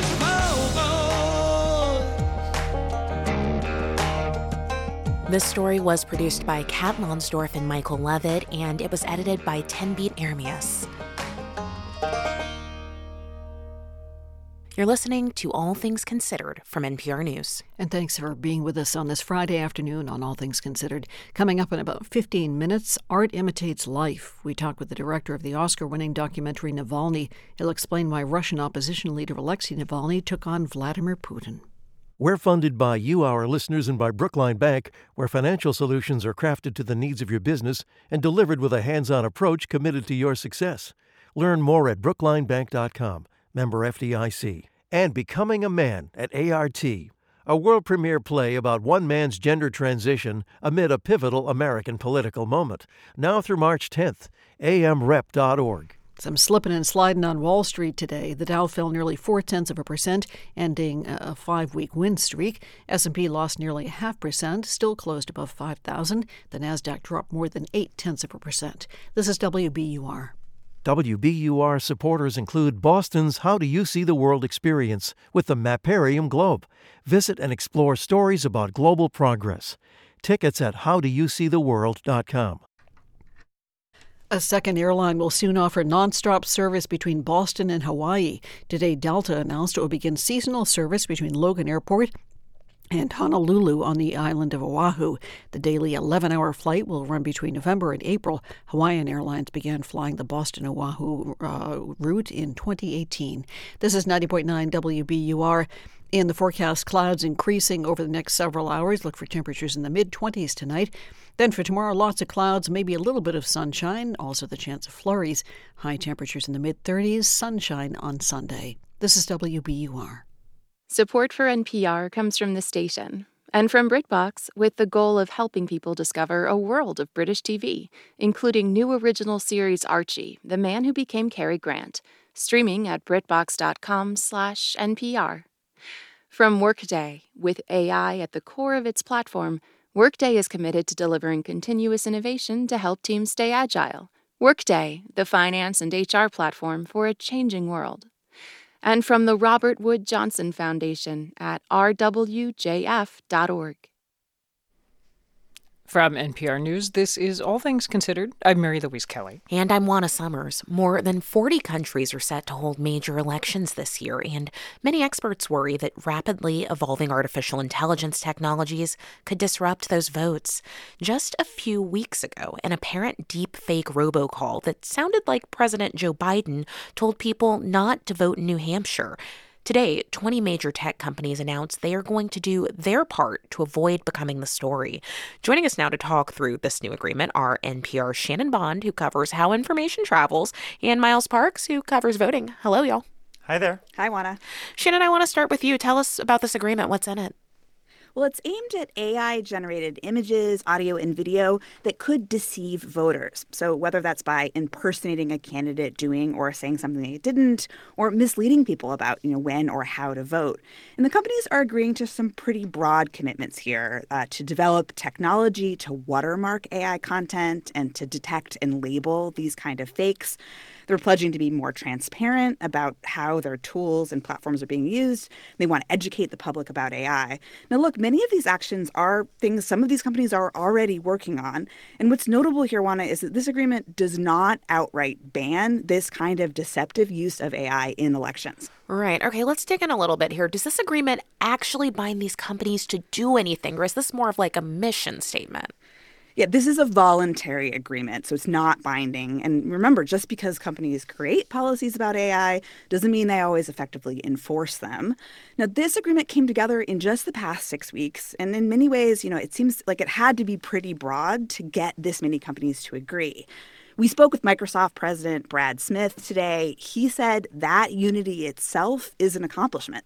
We all want and need to innovate. We want and need to compete with each other. But it's also just indispensable that we acknowledge and address the problems that are very real, including to democracy. And indeed, you know, even as these companies, including Microsoft, are saying, you know, they're on guard over risks of A I, they're also continuing to roll out even more advanced technology. Like just yesterday, OpenAI, one of the other companies that signed this agreement, they announced this tool that allows you to type in a simple text description to create a really realistic, high-definition video. I mean, hearing you describe that, it's easy to see how a tool like that could be used to spread lies about voting, for example. Miles, over to you. How are elections officials feeling about A I right now? They are thinking about it a lot. Last week, I was at a conference with some of the top election officials in the country. They don't want people to panic. Generally, they see A I as more of an extension of problems they were already working on. That's how Adrian Fontes, who's the Secretary of State of Arizona, that's how he put it to me when we were talking. A I needs to be demystified. A I needs to be exposed for the amplifier that it is, not the great mysterious, you know, world-changing, calamity-inducing, uh, you know, monstrosity that some people are making it out to be. That said, there are a myriad of ways experts can imagine these tools threatening democracy, even beyond, I think, the most obvious use case, which is, you know, making a fake video of a candidate saying something they didn't actually say.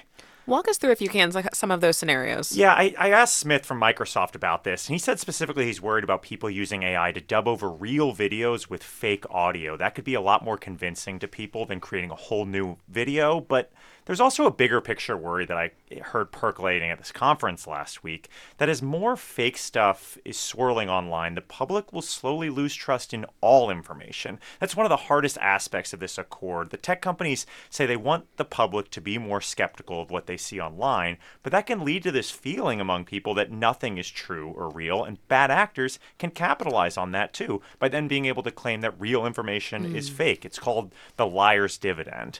With more A I-generated stuff floating around, it's just going to become more and more common that candidates, when real bad information comes out at, uh, about them, they can just say, no, that's that's fake, that's A I-generated. I mean, we should just point out here that policing truth and lies online is really fraught these days. The political right in particular has cast these kinds of efforts as politically biased. Are tech companies worried about diving in here?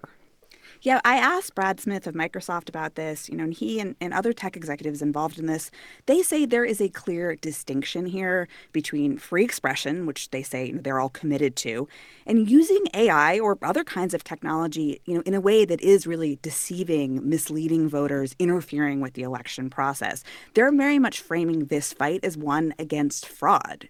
I do think that we'll probably see companies jump in a lot harder against things that are explicit lies about how people vote. Think of like a video that claims election day is on Friday versus Tuesday. That's mm-hmm. pretty easy to police. I think it's the content that raises doubts about the trustworthiness about elections that it's still an open question how companies are going to police that sort of content in twenty twenty-four. That's N P R's Miles Parks and Shannon Bond. Thanks to both of you. Thanks, Juana. Thanks, Juana. Kenya has been celebrating the career and life of marathon runner Kelvin Kiptum, who went from borrowing running shoes to breaking world records. Kenyans are mourning his sudden death, as Michael Koloki reports from Nairobi. Kelvin Kiptum literally exploded onto the running scene. From the Valencia Marathon fourteen months ago... Kelvin Kiptum is the winner! Wow! What a run, Richard.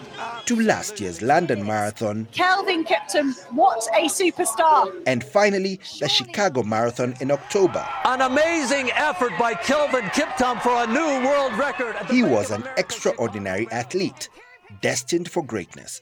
His goal within his grasp, shattering the two-hour marathon barrier. But this wasn't to be. On Sunday, Kiptum and his Rwandan coach, Gervais Hakizimana, were killed in a road accident in Eldoret, Kenya. He was twenty-four. The news was a huge blow to a country that greatly prides itself in its athletes. In a statement, Kenya's President William Ruto called Kiptum, I quote, extraordinary sportsman who had left an extraordinary mark on the globe. Born in Chepkorio, a rural area in Kenya's Rift Valley region, he grew up as an only child, herding cattle as a young boy, harboring dreams of becoming an athlete like his cousin.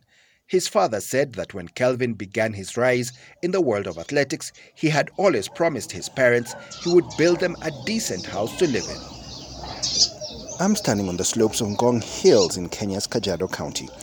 This area is about thirteen miles southwest of the capital, Nairobi. I can see some athletes training here, running up the hills. It is on similar hills like these ones in Kenya's Rift Valley region where a young Kelvin Kiptum would train and later proceed to represent the country on the international marathon circuit. We are saddened because he was supposed to be in the Olympics. For many Kenyans, like Brenda Sarah, Kiptum was not just a source of pride for the country, he was an example of hope. Now we've lost somebody who would have given us maybe a medal or gold medal, so it's so saddening about it. The Kenyan government has announced that it will oversee arrangements for the athlete's funeral, which is due to be held next week. They have also pledged to build Kiptum's family the house he had promised he would build them.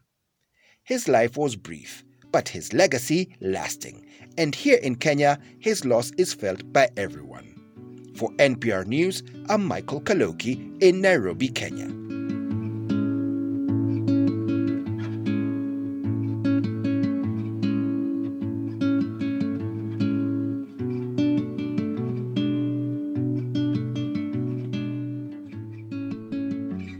This is N P R News. And this is ninety point nine W B U R. A heads up for Green Line riders. Your trip is going to slow down starting next week. The Green Line will be closed at Copley Square, Babcock Street, Cleveland Circle, and Brookline Hills starting Tuesday. That's so crews can do track work. The T will offer free shuttle buses. And the commuter rail will also be free between Lansdowne Station and South Station. The closures will last until March eighth. Clouds around tonight, lows in the mid-twenties, but the wind should make it feel a lot colder overnight tonight. Tomorrow, partly to mostly cloudy, temperatures in the mid-thirties. Sunday, mainly sunny, staying in the mid-thirties. And then President's Day on Monday should be brighter, a little bit milder, close to forty degrees. This is ninety point nine W B U R. The time is five thirty. We're funded by you, our listeners, and by MathWorks, creators of MATLAB and Simulink, and proud sponsor of The Heart of New England, the new IMAX film now showing at the Museum of Science, Boston. And Boston Ballet's Winter Experience, celebrating the evolution of dance with two world premieres, starts February twenty-second. Tickets at boston ballet dot org. Edswick has more than forty years in Hollywood, and boy, does he have some stories. Like the time Julia Roberts dropped out of Shakespeare in Love just as they were about to film. Then one day, after a certain process, she was gone. She just split. Writer and director Ed Zwick on his memoir, Hits, Flops, and Other Illusions, Saturday on Weekend Edition from N P R News. Start your weekend here tomorrow. Live from N P R News in Culver City, California, I'm Dwayne Brown. In New York City, a judge has ordered former President Donald Trump and his companies to pay nearly three hundred fifty-five million dollars for inflating the value of his properties and other assets, while Trump's sons, Eric and Don Junior, were ordered to pay four million dollars each. All three are temporarily banned from running a company in New York. N P R's Andrea Bernstein says it's a big win for New York's Attorney General Letitia James after a three-year investigation. Basically, New York State Supreme Court Judge Arthur Engoron rejected every single defense Trump and his team presented in months of testimony. The judge said the law only requires that defendants intended to defraud, not that they were victims, not that anyone relied on his false statements. The judge said it didn't hold water, that it was Trump's accountant's fault. The judge also described the ex-president's lack of remorse in the case as bordering on the pathological. Kansas City police say two juveniles have been arrested and charged in connection with a mass shooting this week following a Super Bowl parade for the Chiefs. Local lawmakers there are expressing frustration with Missouri's gun laws, which are among the weakest in the nation. Salisa Kulakul reports. Forty years ago, the Missouri legislature passed a law preventing local governments from enacting their own gun restrictions. Supporters said it would lead to uniformity on gun laws statewide. But gun control advocates say it means lawmakers in Kansas City cannot pass any meaningful local gun control laws. Only the Missouri legislature has that authority, and they've used it to weaken gun restrictions.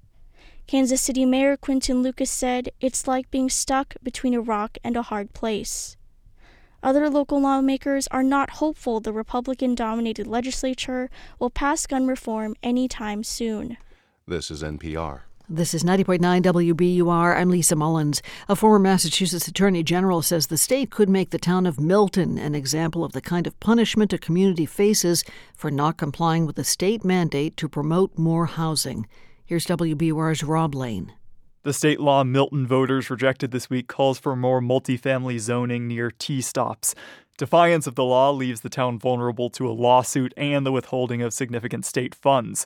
Former state A G Scott Harshbarger tells W B U R's Radio Boston he expects both those punitive measures to be on the table. Anybody that uh, thinks that this is going to be taken lightly by the Attorney General, uh, let alone the governor, is gambling quite highly. Harshbarger says the state cannot afford to embolden other cities and towns to think that they too could go against the M B T A Communities Act.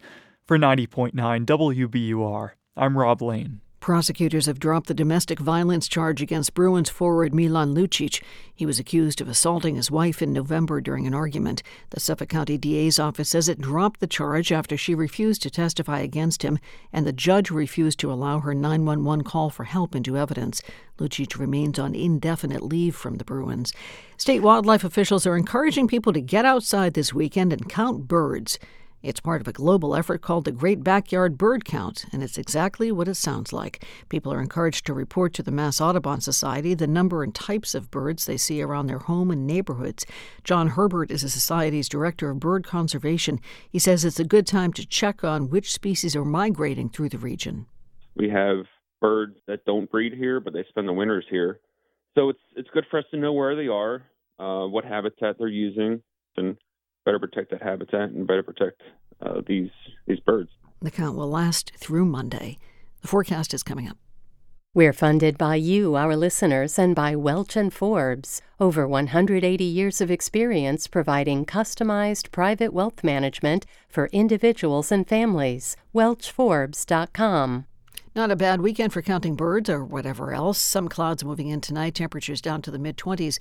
Should be a pretty dry weekend. Clouds stay the day tomorrow. Temperatures in the mid-thirties, maybe a little bit of sunshine. Then for Sunday in the mid-thirties again, more sunshine amid some of the clouds. Monday, the holiday should be mainly sunny, a little windier, a little warmer. Could climb toward forty degrees.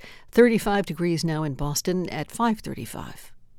Support for N P R comes from this station and from the Kauffman Foundation, providing access to opportunities that help people achieve financial stability, upward mobility, and economic prosperity, regardless of race, gender, or geography. Kauffman dot org. And from the Walton Family Foundation, working to create access to opportunity for people and communities by tackling tough social and environmental problems. More information is at walton family foundation dot org.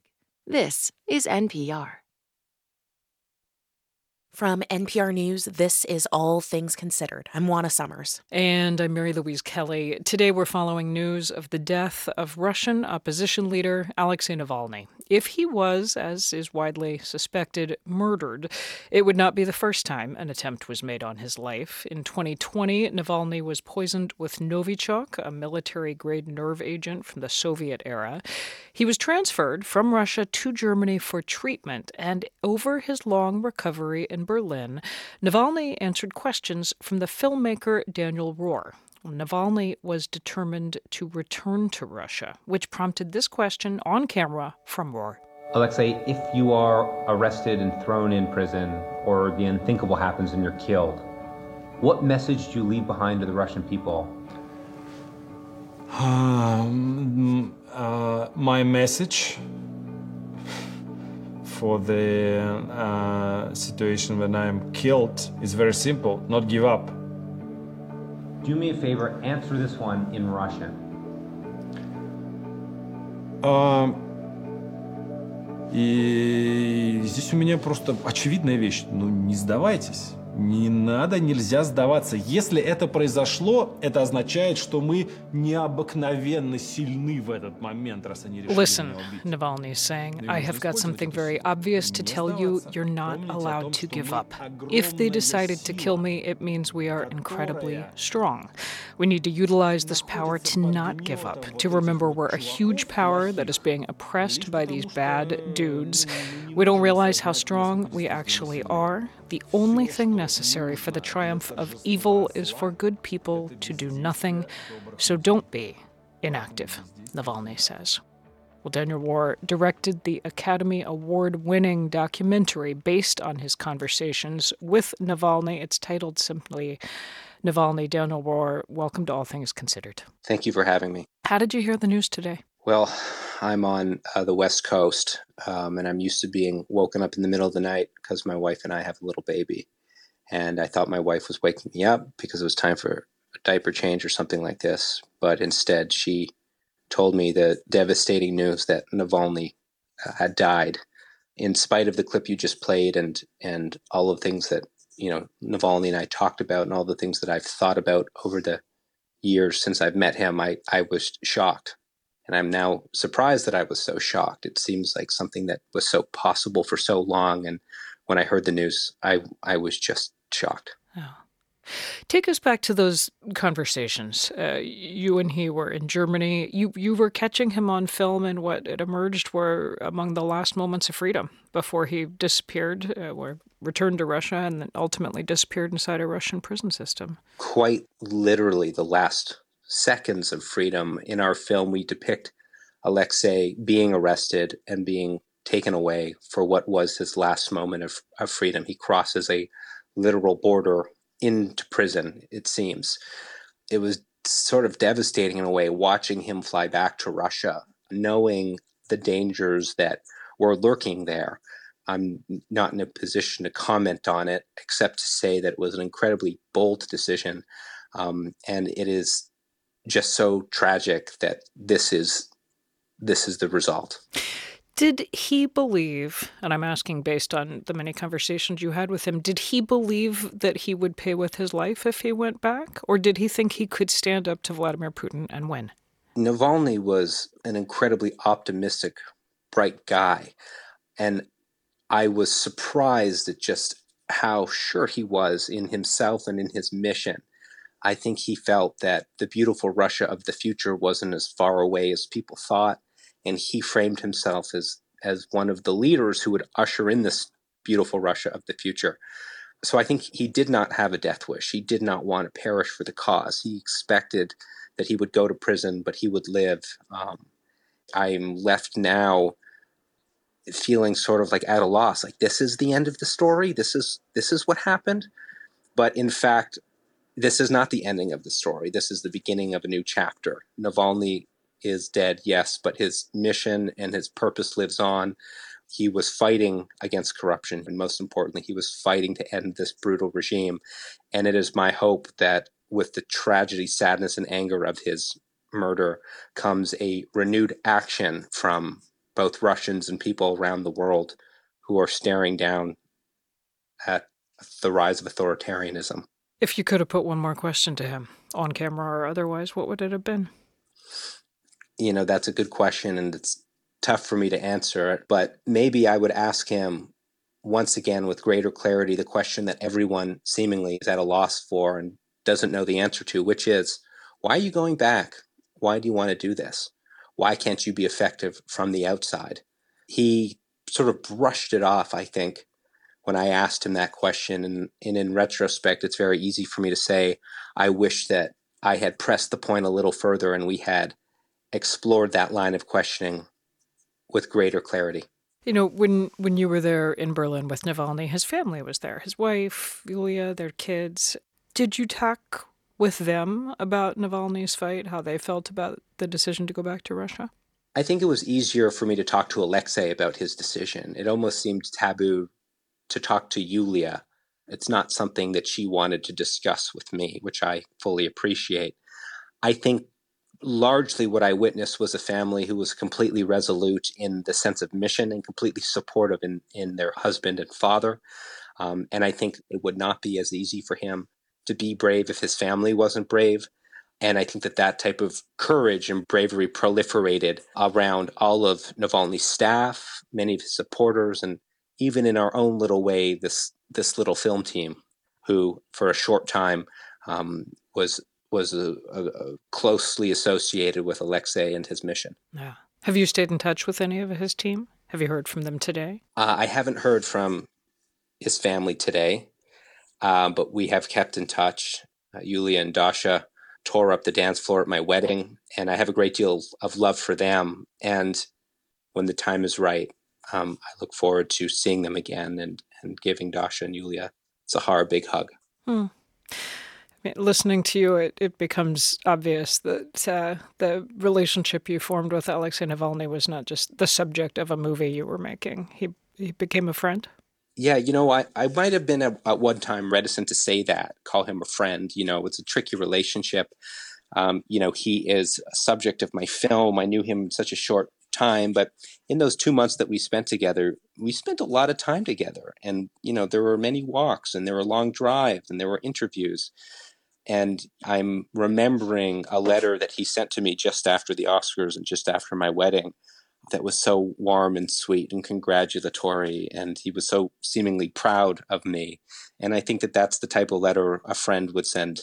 And so, yeah, that's how I'm thinking of him, as as my, my dear friend who I will miss terribly, whose courage and sort of resilience and, and bravery, I hope, resonates in my own life. Well, then, Daniel Rohrer, I will say I'm so sorry for the loss of your friend. And thank you for taking the time to speak with us. I appreciate it. Thank you very much. Daniel Rohrer directed the Academy Award-winning twenty twenty-two film, Navalny. You're listening to All Things Considered. In Miami, a former State Department employee and ambassador was formally charged today with being an agent of the Cuban government.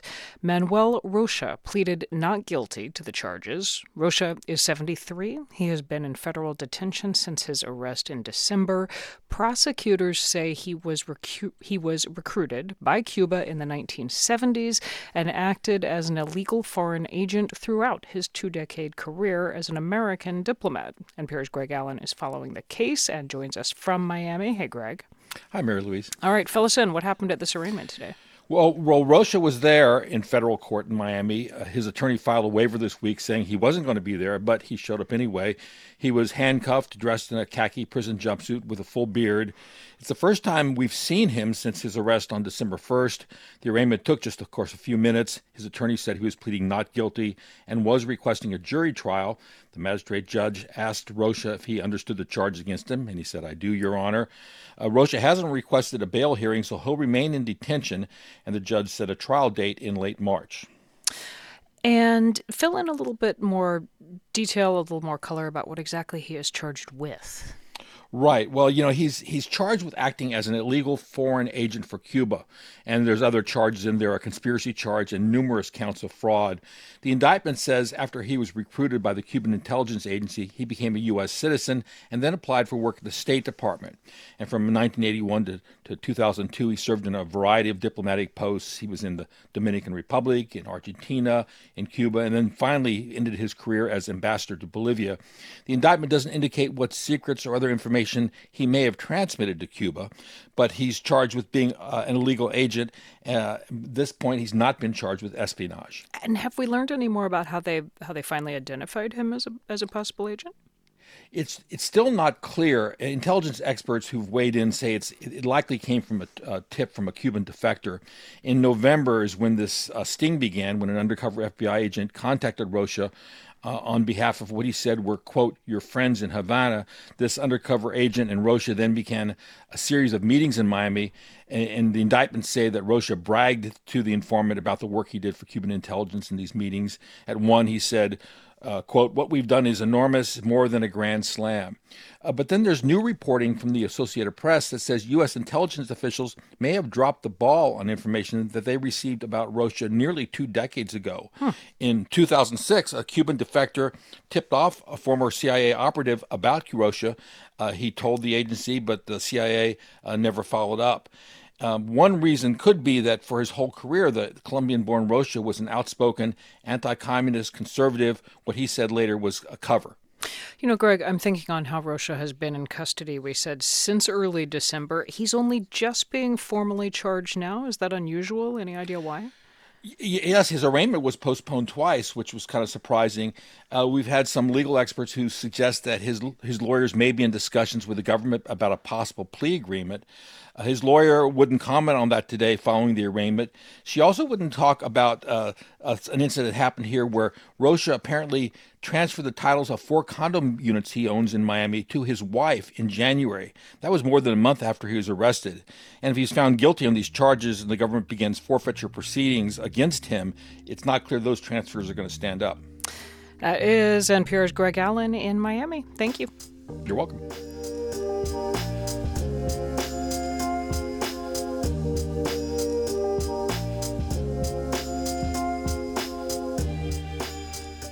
You're listening to All Things Considered.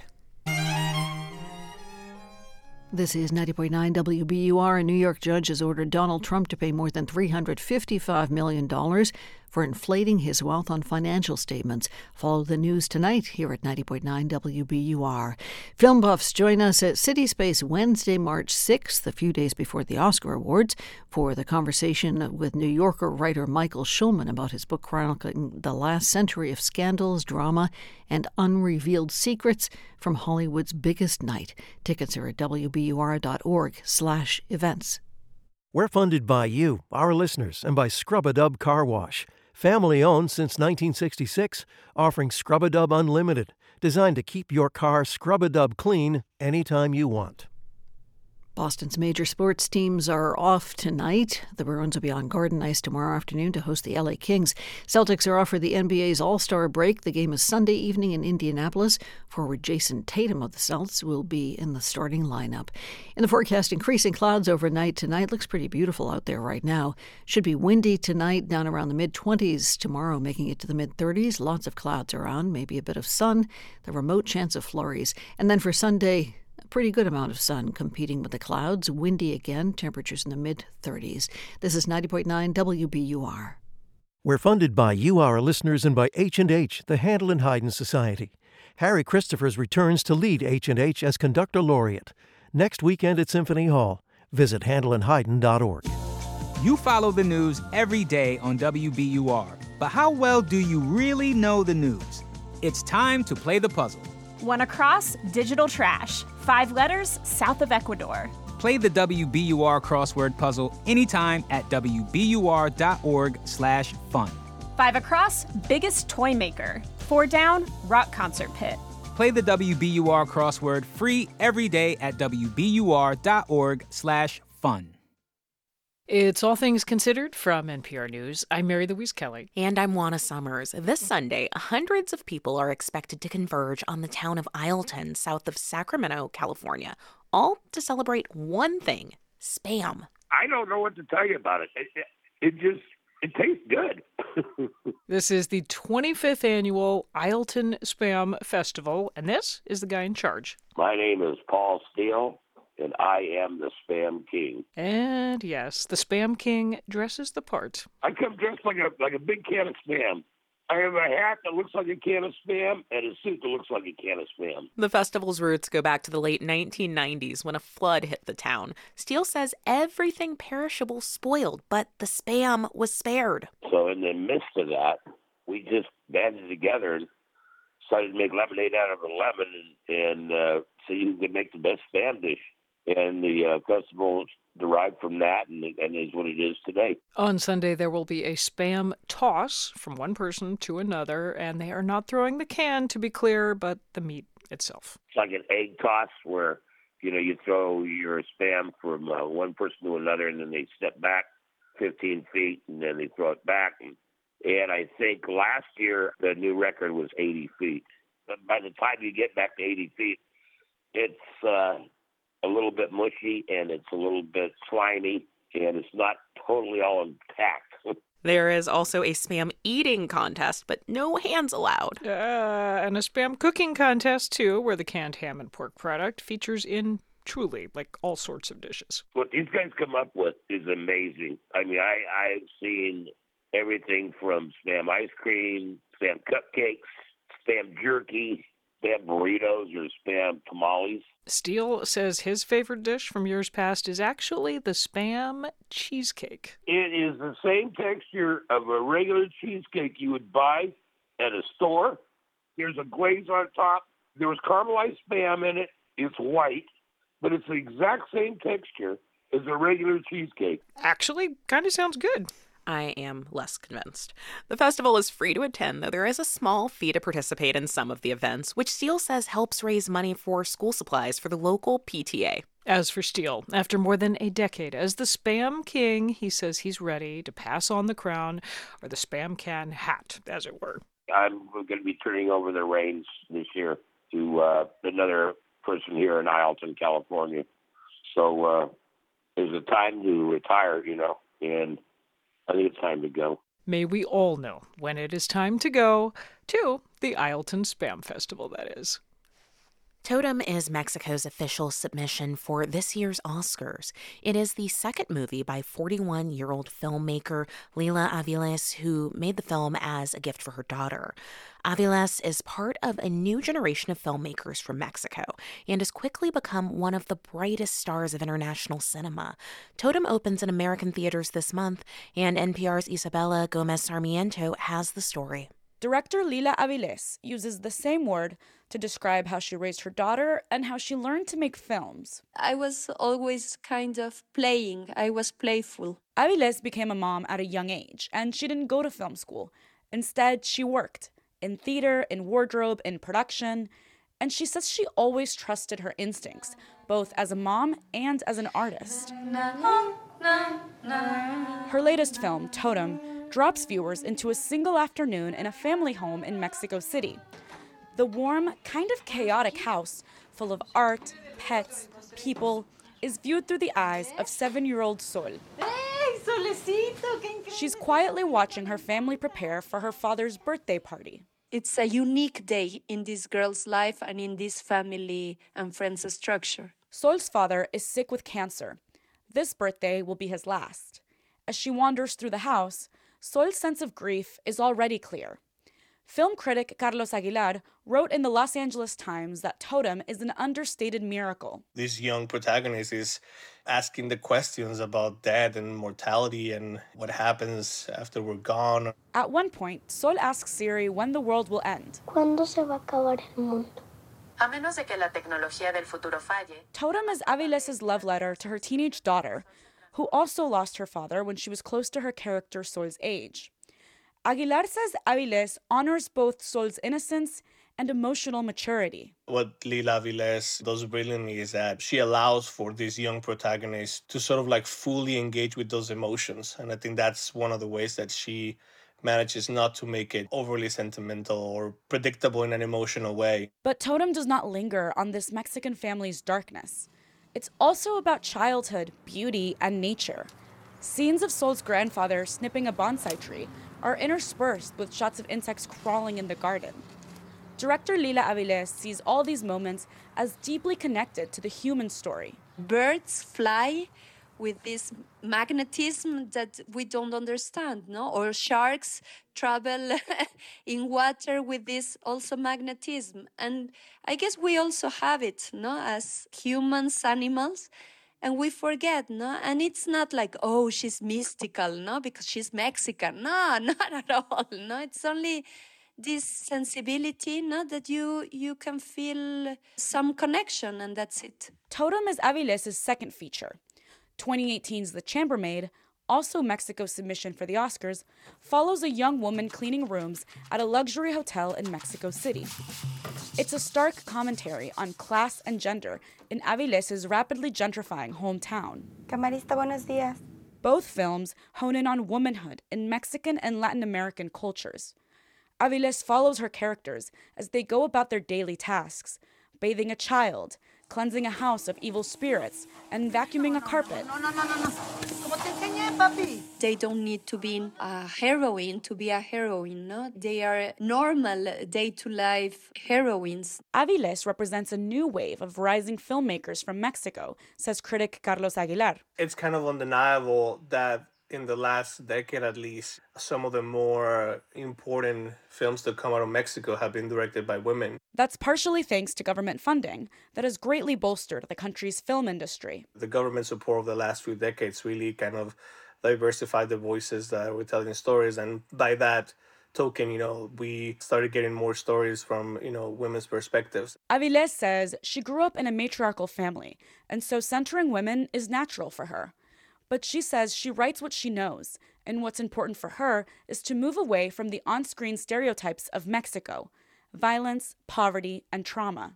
And obviously, it's a part of what is happening in Mexico, but I also love the other part of Mexico that can be super loving, no? There are so hardworking people, and I try to bring that love to Totem, no? I guess that for me, the Totem is love. Love for her culture, for her camera, and for her daughter. Isabella Gomez Sarmiento, N P R News.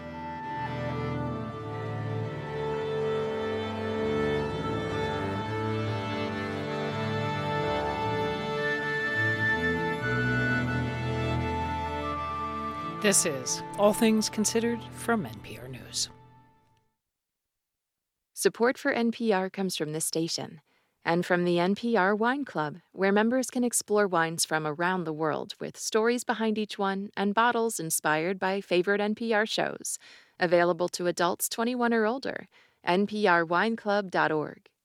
From the estate of Joan B. Kroc, whose bequest serves as an enduring investment in the future of public radio and seeks to help N P R produce programming that meets the highest standards of public service in journalism and cultural expression. And from Fisher Investments, Fisher is committed to helping clients stay on track to reach their financial goals and enjoy a comfortable retirement. fisher investments dot com. Investing in securities involves the risk of loss. This is N P R. And this is ninety point nine W B U R. Should have increasing clouds tonight. Windy, still down around the mid-twenties. Tomorrow should make it to the mid-thirties with lots of clouds, maybe a little bit of sunshine, the remote chance of some flurries. And then for Sunday should be a nice day, mostly sunny, some clouds around, windy again, temperatures in the mid-thirties again. And then President's Day Monday should be sunny with some gusty winds around, highs about forty. I'm W B U R Arts and Culture reporter Cristela Guerra, and this is ninety point nine W B U R F M Boston, ninety-two point seven W B U A Tisbury, and eighty-nine point one W B U H Brewster. Listen anytime with our app or at W B U R dot org. W B U R, Boston's N P R news station. A New York judge imposes a withering fine on Donald Trump today of more than three hundred fifty million dollars for inflating his net worth to get favorable treatment from banks and insurers. The fine effectively eviscerates the business empire Trump has built over the decades. It's Friday, February sixteenth, and this is All Things Considered. I'm Lisa Mullins. That story is coming up. Also around the world, people are remembering Russian opposition leader Alexei Navalny, who died in prison at the age of forty-seven. Navalny was an outspoken critic of Russian President Vladimir Putin. He is a hero.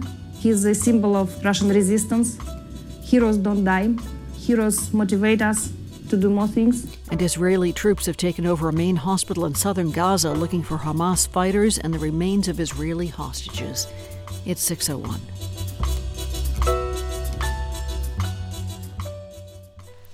Live from N P R News in Washington, I'm Windsor Johnston. A federal judge in New York City is ordering former President Donald Trump to pay nearly three hundred fifty-five million dollars for civil fraud.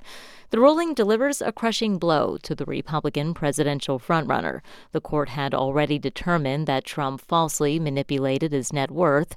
Now, in addition to the financial penalties, the judge has also banned Trump from serving as an officer or director of any New York corporation for a period of three years. President Biden says he's outraged and blames Russian President Vladimir Putin for the death of the country's opposition leader, Alexei Navalny. Putin is responsible for Navalny's death. Putin is responsible. What has happened to Navalny is yet more proof of Putin's brutality.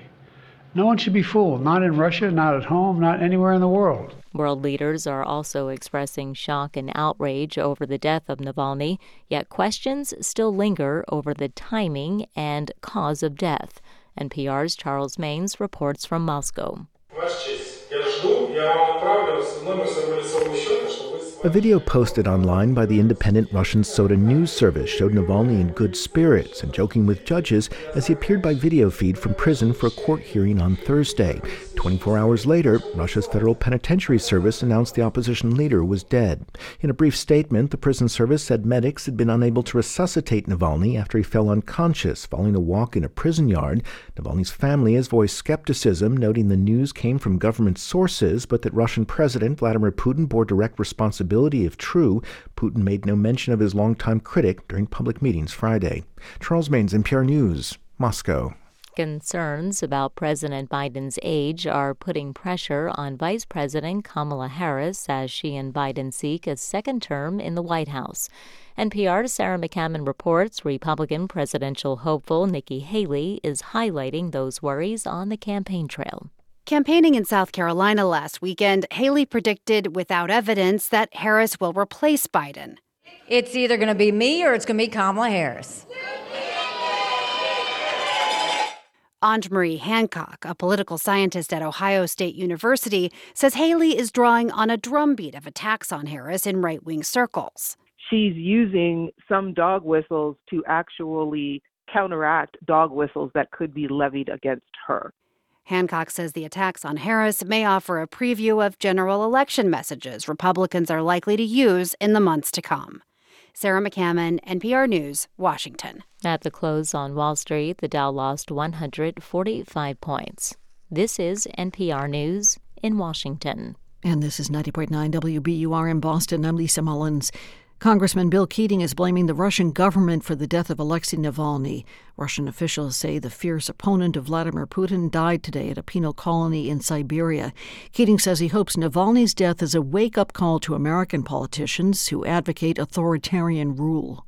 I have colleagues that are pro-Putin, that are admiring him, that are saying things, uh, very positive things about him, and that's the direction it should go here. I hope that some of those words stick in their throats today. Keating is the ranking member of a House Foreign Affairs Subcommittee. He says the U S must now send a message to Putin by passing an aid package for Ukraine. That sentiment was echoed today by Congresswoman and Minority Whip Catherine Clark. She said on social media that now is not the time for us to waver in our support of Ukraine. Steward Healthcare is trying to sell some of its assets, but still the company may not be able to continue operating all nine of its Massachusetts hospitals. That's according to officials who have met with Steward executives to talk about its plans. Here's W B U R's Deborah Becker. Congressman Stephen Lynch says he met with Steward executives yesterday, and they told him they have an infusion of money to keep some hospitals running.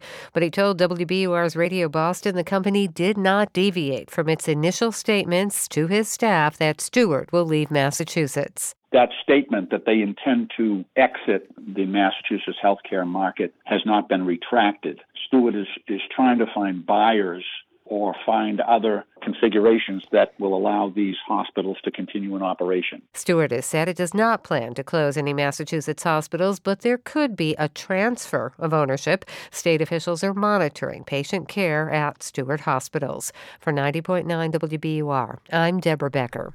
A jury today convicted the man accused of killing a Weymouth police officer and a bystander in twenty eighteen. Emmanuel Lopes was found guilty today of killing Weymouth Police Sergeant Michael Chesna and seventy-seven-year-old Vera Adams. This is the second jury to hear the case. The first ended in a mistrial after three weeks of deliberations. Lopes will be sentenced next month.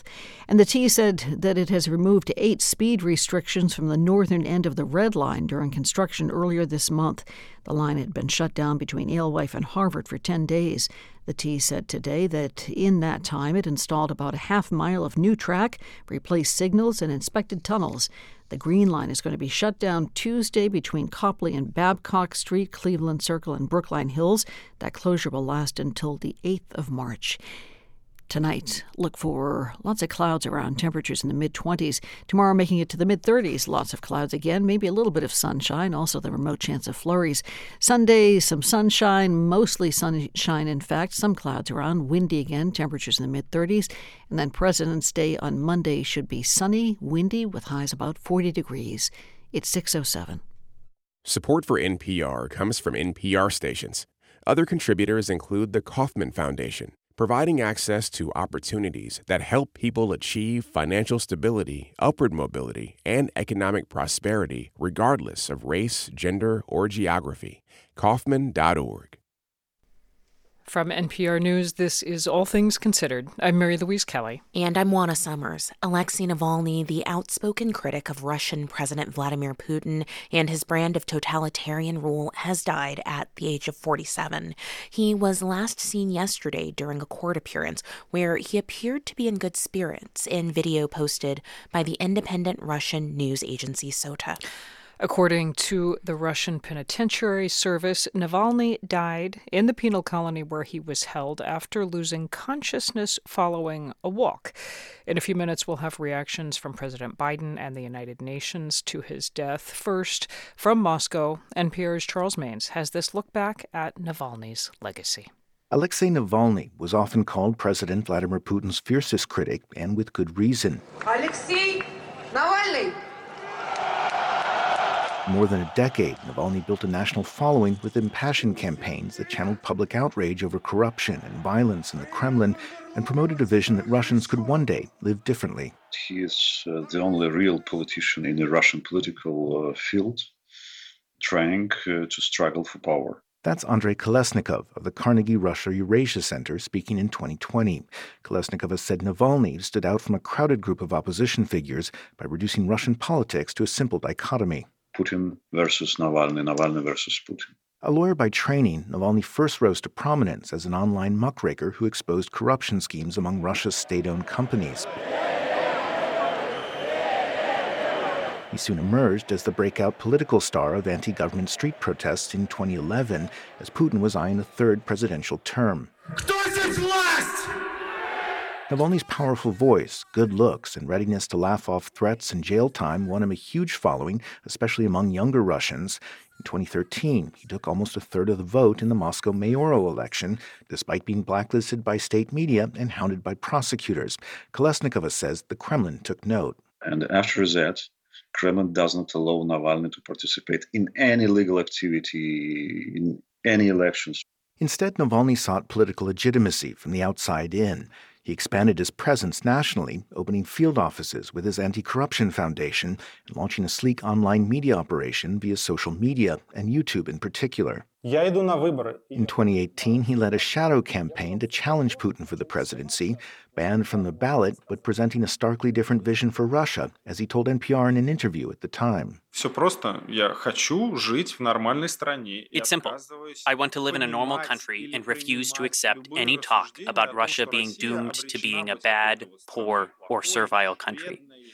I want to live here, and I can't tolerate the injustice that for many people has become routine. Navalny's informal style and fondness for pop culture were central to his appeal, and a sharp contrast to the Kremlin leader twenty-four years his senior.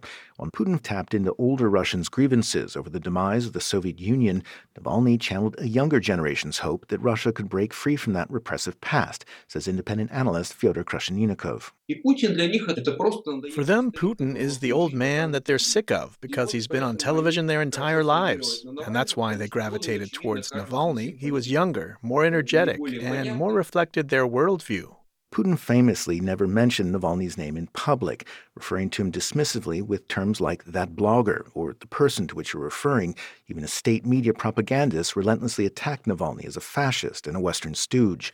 Meanwhile, Navalny led investigations, seen by millions of viewers on YouTube, excoriated Kremlin insiders for corruption, making powerful enemies along the way. Russia's most prominent opposition leader has been poisoned. In twenty twenty, Navalny collapsed aboard a flight in Siberia, a victim of a poisoning attack. He was on a plane flying back to Moscow when he fell unconscious. He survived, barely, thanks to medical treatment in Germany. From there, he also launched another investigation, this time uncovering the identity of the F S B assassins that had tried to kill him using the nerve agent Novichok. It all sounded like something out of a movie, and soon there was one. And the Oscar goes to Navalny. Navalny, the documentary, took an Oscar in twenty twenty-three. By then, Navalny was Putin's most famous prisoner. He'd returned home two years earlier, insisting a Russian politician who hoped to lead had to live in Russia, only to be sentenced to decades in prison on a slew of suspect charges. Yet even from jail, he remained a relevant voice and a thorn in the Kremlin's side. From behind bars, he released his most popular video, a film that took viewers inside a secret palace on the Black Sea that Navalny claimed had been built by Putin for more than one billion dollars. And when Putin announced the full-scale invasion of Ukraine in February of twenty twenty-two, Navalny castigated the Kremlin leader as a madman, dragging the country backwards once again. Our miserable, exhausted motherland needs to be saved, said Navalny in social media posts released through his lawyers. All it took, he argued, was for more Russians to raise their voices and say they wanted something different. It was the latest distillation of Navalny's vision for Russia, at once simple and stubbornly out of reach in an era characterized by repression and fear. Navalny called it the happy Russia of the future. Charles Maines, N P R News, Moscow.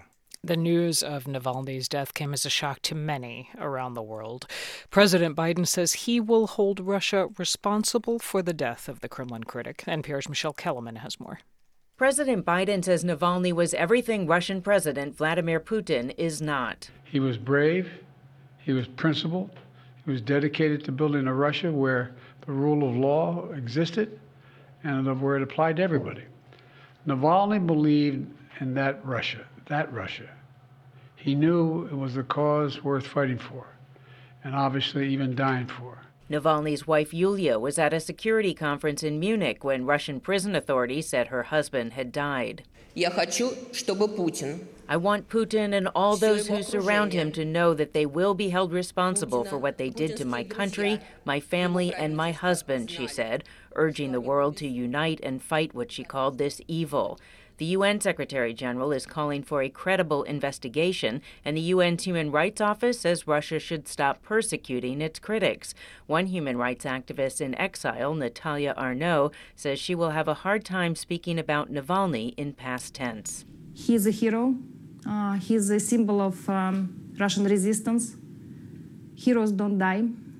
Heroes motivate us to do more things. She was speaking at the U S Institute of Peace along with other Russian human rights activists who point out that Navalny always said that his death would be a sign that his movement is strong and Putin's regime is afraid.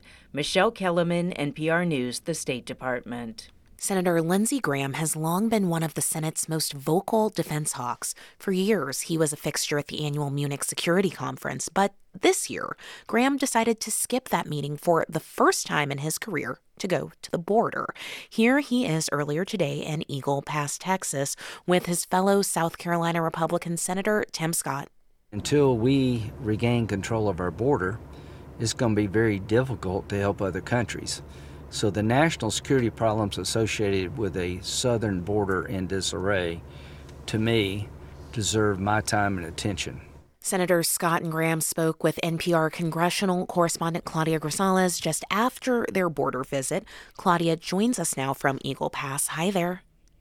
Hi, Juana.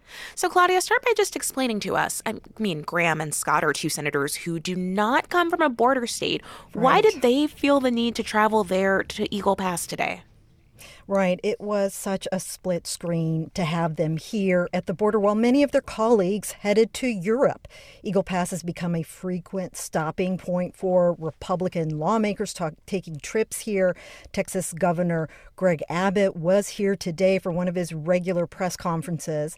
And earlier this week, Senators Graham and Scott both voted against a bipartisan border security bill and a national security aid bill that would have directed help to Ukraine, Israel, and other partners.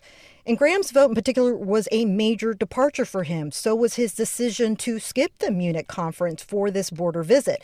He says he's been there every year since it got started. And Tim Scott himself was going to be there for the first time this year.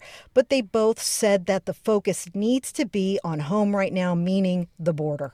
Don't be surprised if the American people look inward when their country's on fire. You know, it's pretty hard to penetrate the idea that we're on fire here at home. The economy is, inflation's high, crime's up, the border's broken. Yes, and there you hear Graham talking about the crisis that he and Scott saw in person today. And so there's this significant shift in the Republican Party when it comes to national security. Some would argue it's isolationist, and that's backed by former President Trump.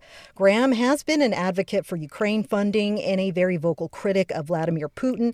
Many Democrats criticize his absence from the Munich conference this week as a sign of loyalty to Trump. And what does Senator Graham have to say about that?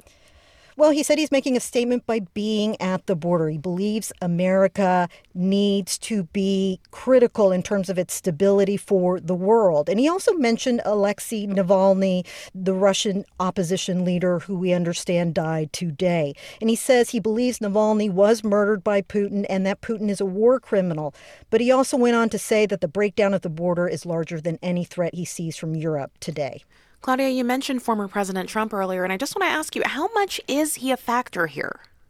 He is a huge factor. I've asked both senators about this, and both said they've spoken with Trump recently before this trip, and it was really interesting to hear the answer from Scott, who himself was very recently a presidential candidate for Republicans, and he's since dropped out of the race and endorsed Trump. President Trump just happens to be right. He reinforces the position of the American people. And Graham says he disagrees when Trump says Congress should not do anything on this until after the election. He's still holding out hope for a solution, but it's a very difficult situation and a huge reminder of what influence Trump has on the Republican Party to this day. N P R congressional correspondent Claudia Grisales reporting from Eagle Pass, Texas. Claudia, thank you. Thank you.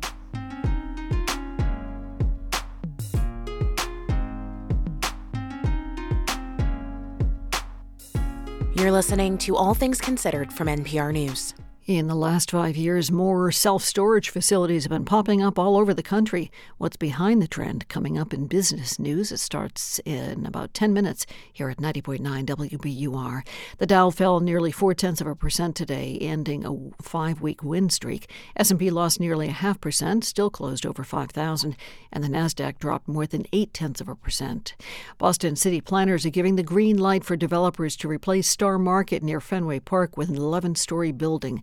The Boston Planning and Development Agency yesterday signed off on plans to turn the grocery store and the neighboring abandoned gas station on Boylston Street into a lab building. Plans include a spot that's eventually slated to become a Boston Public Library branch. The Star Market is moving to a new location nearby. The forecast is coming up.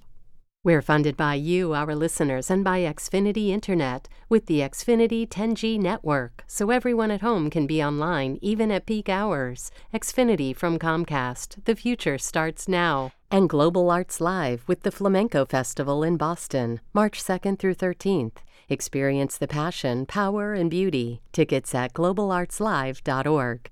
Some clouds should move in tonight. A dry night, but a cold one. Temperatures in the mid-twenties.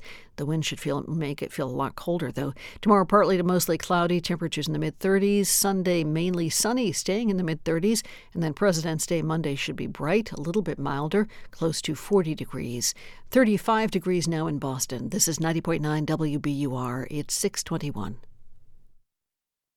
Support for N P R comes from this station and from the Kauffman Foundation, providing access to opportunities that help people achieve financial stability, upward mobility, and economic prosperity, regardless of race, gender, or geography. Kauffman dot org. And from the Walton Family Foundation, working to create access to opportunity for people and communities by tackling tough social and environmental problems. More information is at walton family foundation dot org. This is N P R.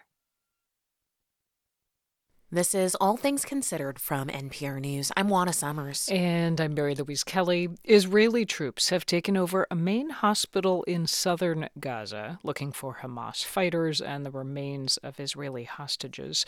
This, as a potential Israeli operation, looms in the most crowded part of Gaza. Let's get the latest from N P R's Daniel Estrin in Tel Aviv. And Daniel, start with just what we know about what the situation is at this hospital in southern Gaza. Yeah, this is the Nasser Medical Complex in the city of Khan Yunis. Israeli troops have taken over that hospital in the last few days. It's a hospital that N P R's producer Anas Baba visited just two months ago. He saw families crowding the hospital grounds there. They were sheltering there. And now Gaza health officials are saying that Israeli troops have evacuated many patients and staff to a building uh, on the grounds that did not have proper medical equipment. They say that hospital generators stopped functioning. Five I C U patients, they claim, have died because their oxygen ran out. And Doctors Without Borders says the hospital was shelled and that uh, people inside were killed and wounded. N P R's producer Abu Bakr Bashir uh, happened to speak with an ambulance crew member today from Gaza's health ministry. He's been in touch with his colleagues at the hospital who said Israeli bulldozers had razed an area of the hospital complex. Uh, he said a main sewage line had been hit and sewage had flooded inside the hospital. He also said babies had been relocated to a building that didn't have incubators. And our producer was speaking to this ambulance crew member, Ahmed Al-Astal, as he was driving in an ambulance in the city of Khan Yunis. And suddenly, on the phone, they had to turn around. And here's what it sounded like. So there he's telling his colleague, go back, go back, go back. The army is there. There are injured people there. Oh, it sounds just absolutely chaotic. Tell me more about the why. What? Why does Israel say it needs to take over this hospital? Well, Israel's army says it is looking for Hamas operatives in the hospital and looking for the bodies of Israeli hostages uh, that might be held there. Israel says it has not yet found any remains of hostages. It says hostages had been held there in the past. Um, Israel also says it's found medicines with the hostages' names on them. Uh, now, Israel says it is not forcing people to leave this hospital. It says it's delivered fuel and a new generator to the hospital so that it can continue providing medical care. I was at a briefing today with Israel's Defense Minister Yoav Gallant, who spoke about this operation at the hospital. He said more than seven thousand Palestinians have left the hospital grounds. He says troops have arrested about seventy militants in the hospital, including a few dozen he said participated in Hamas's October seventh attack on Israel. But Mary Louise, this is a pattern. Um, we see Israel taking over main hospitals as troops sweep from north to south Gaza. Mm. Um, Israel says Hamas, you know, bases itself in hospitals. Daniel, just briefly update us on where things stand with Israel's plans to send troops into Rafah. That is, of course, where more than half of the people in Gaza are sheltering. What's the update on how likely it is, when it would happen? President Biden today said he doesn't expect a major operation there while there are talks ongoing for a temporary ceasefire and a potential uh, deal to release Hamas's hostages. But it might happen eventually. Israel's defense minister today told us that Israel is thoroughly planning this operation there. And Egypt is worried. A security official there told us that Egypt is building a buffer zone to contain a potential influx of Palestinians mm-hmm. if they burst through the border. N P R's Daniel Estrin in Tel Aviv. Thank you. You're welcome. The Department of Veterans Affairs is scrambling in the wake of a debacle in its home loan program that left many veterans unable to pay their mortgages. After N P R broke this story last year, the V A halted thousands of foreclosures across the country, and now lawmakers are leaning on the V A to fix what's broken because many veterans and their families are still in trouble. Correspondents Quill Lawrence and Chris Arnold report.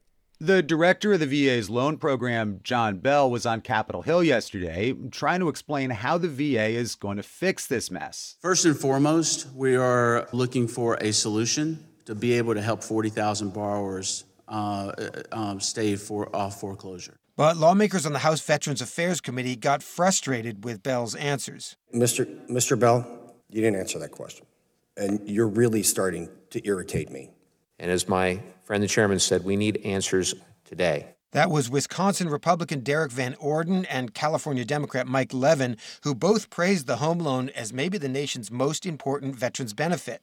The V A home loan is part of the G I Bill, and since the end of World War Two, it's been giving veterans a leg up into the middle class, like Iraq war vet Edmund Garcia. I did four years uh, before I was shot and wounded, but I was actually hit me in the ankle and uh, ended my career. Garcia's first-generation American. His parents are from Honduras. He was the first in his family to go to college, and joining the military was supposed to be part of that American dream story.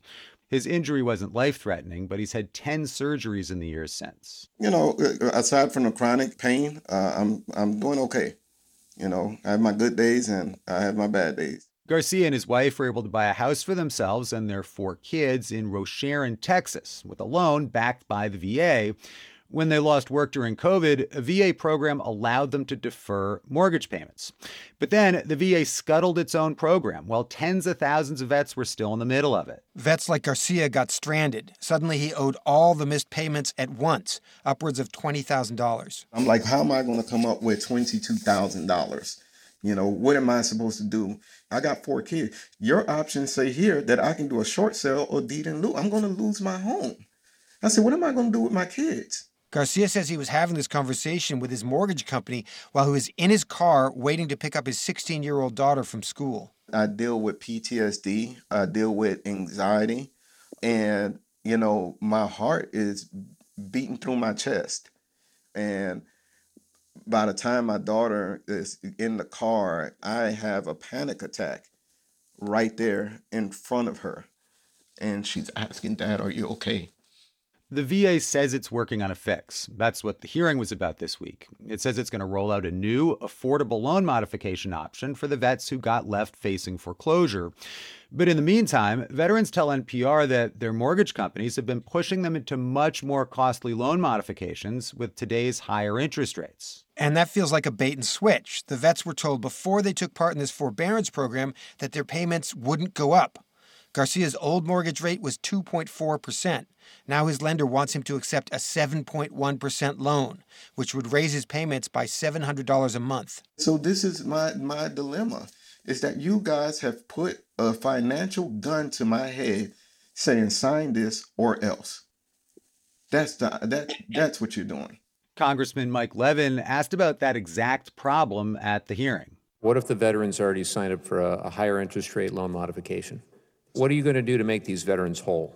So that that is why we were, uh, as another part of the loss mitigation waterfall, we wanted to place VASP at the... That was the V A's John Bell, and the long and short of it is that the V A is still working on it. Meanwhile, Edmund Garcia just wants the deal he signed up for. They said that they were going to keep my payments comparable to what I was paying, and I want them to honor it. They told veterans that they were going to help them in their time of need. I want them to honor it. Chris Arnold and Quill Lawrence, N P R News.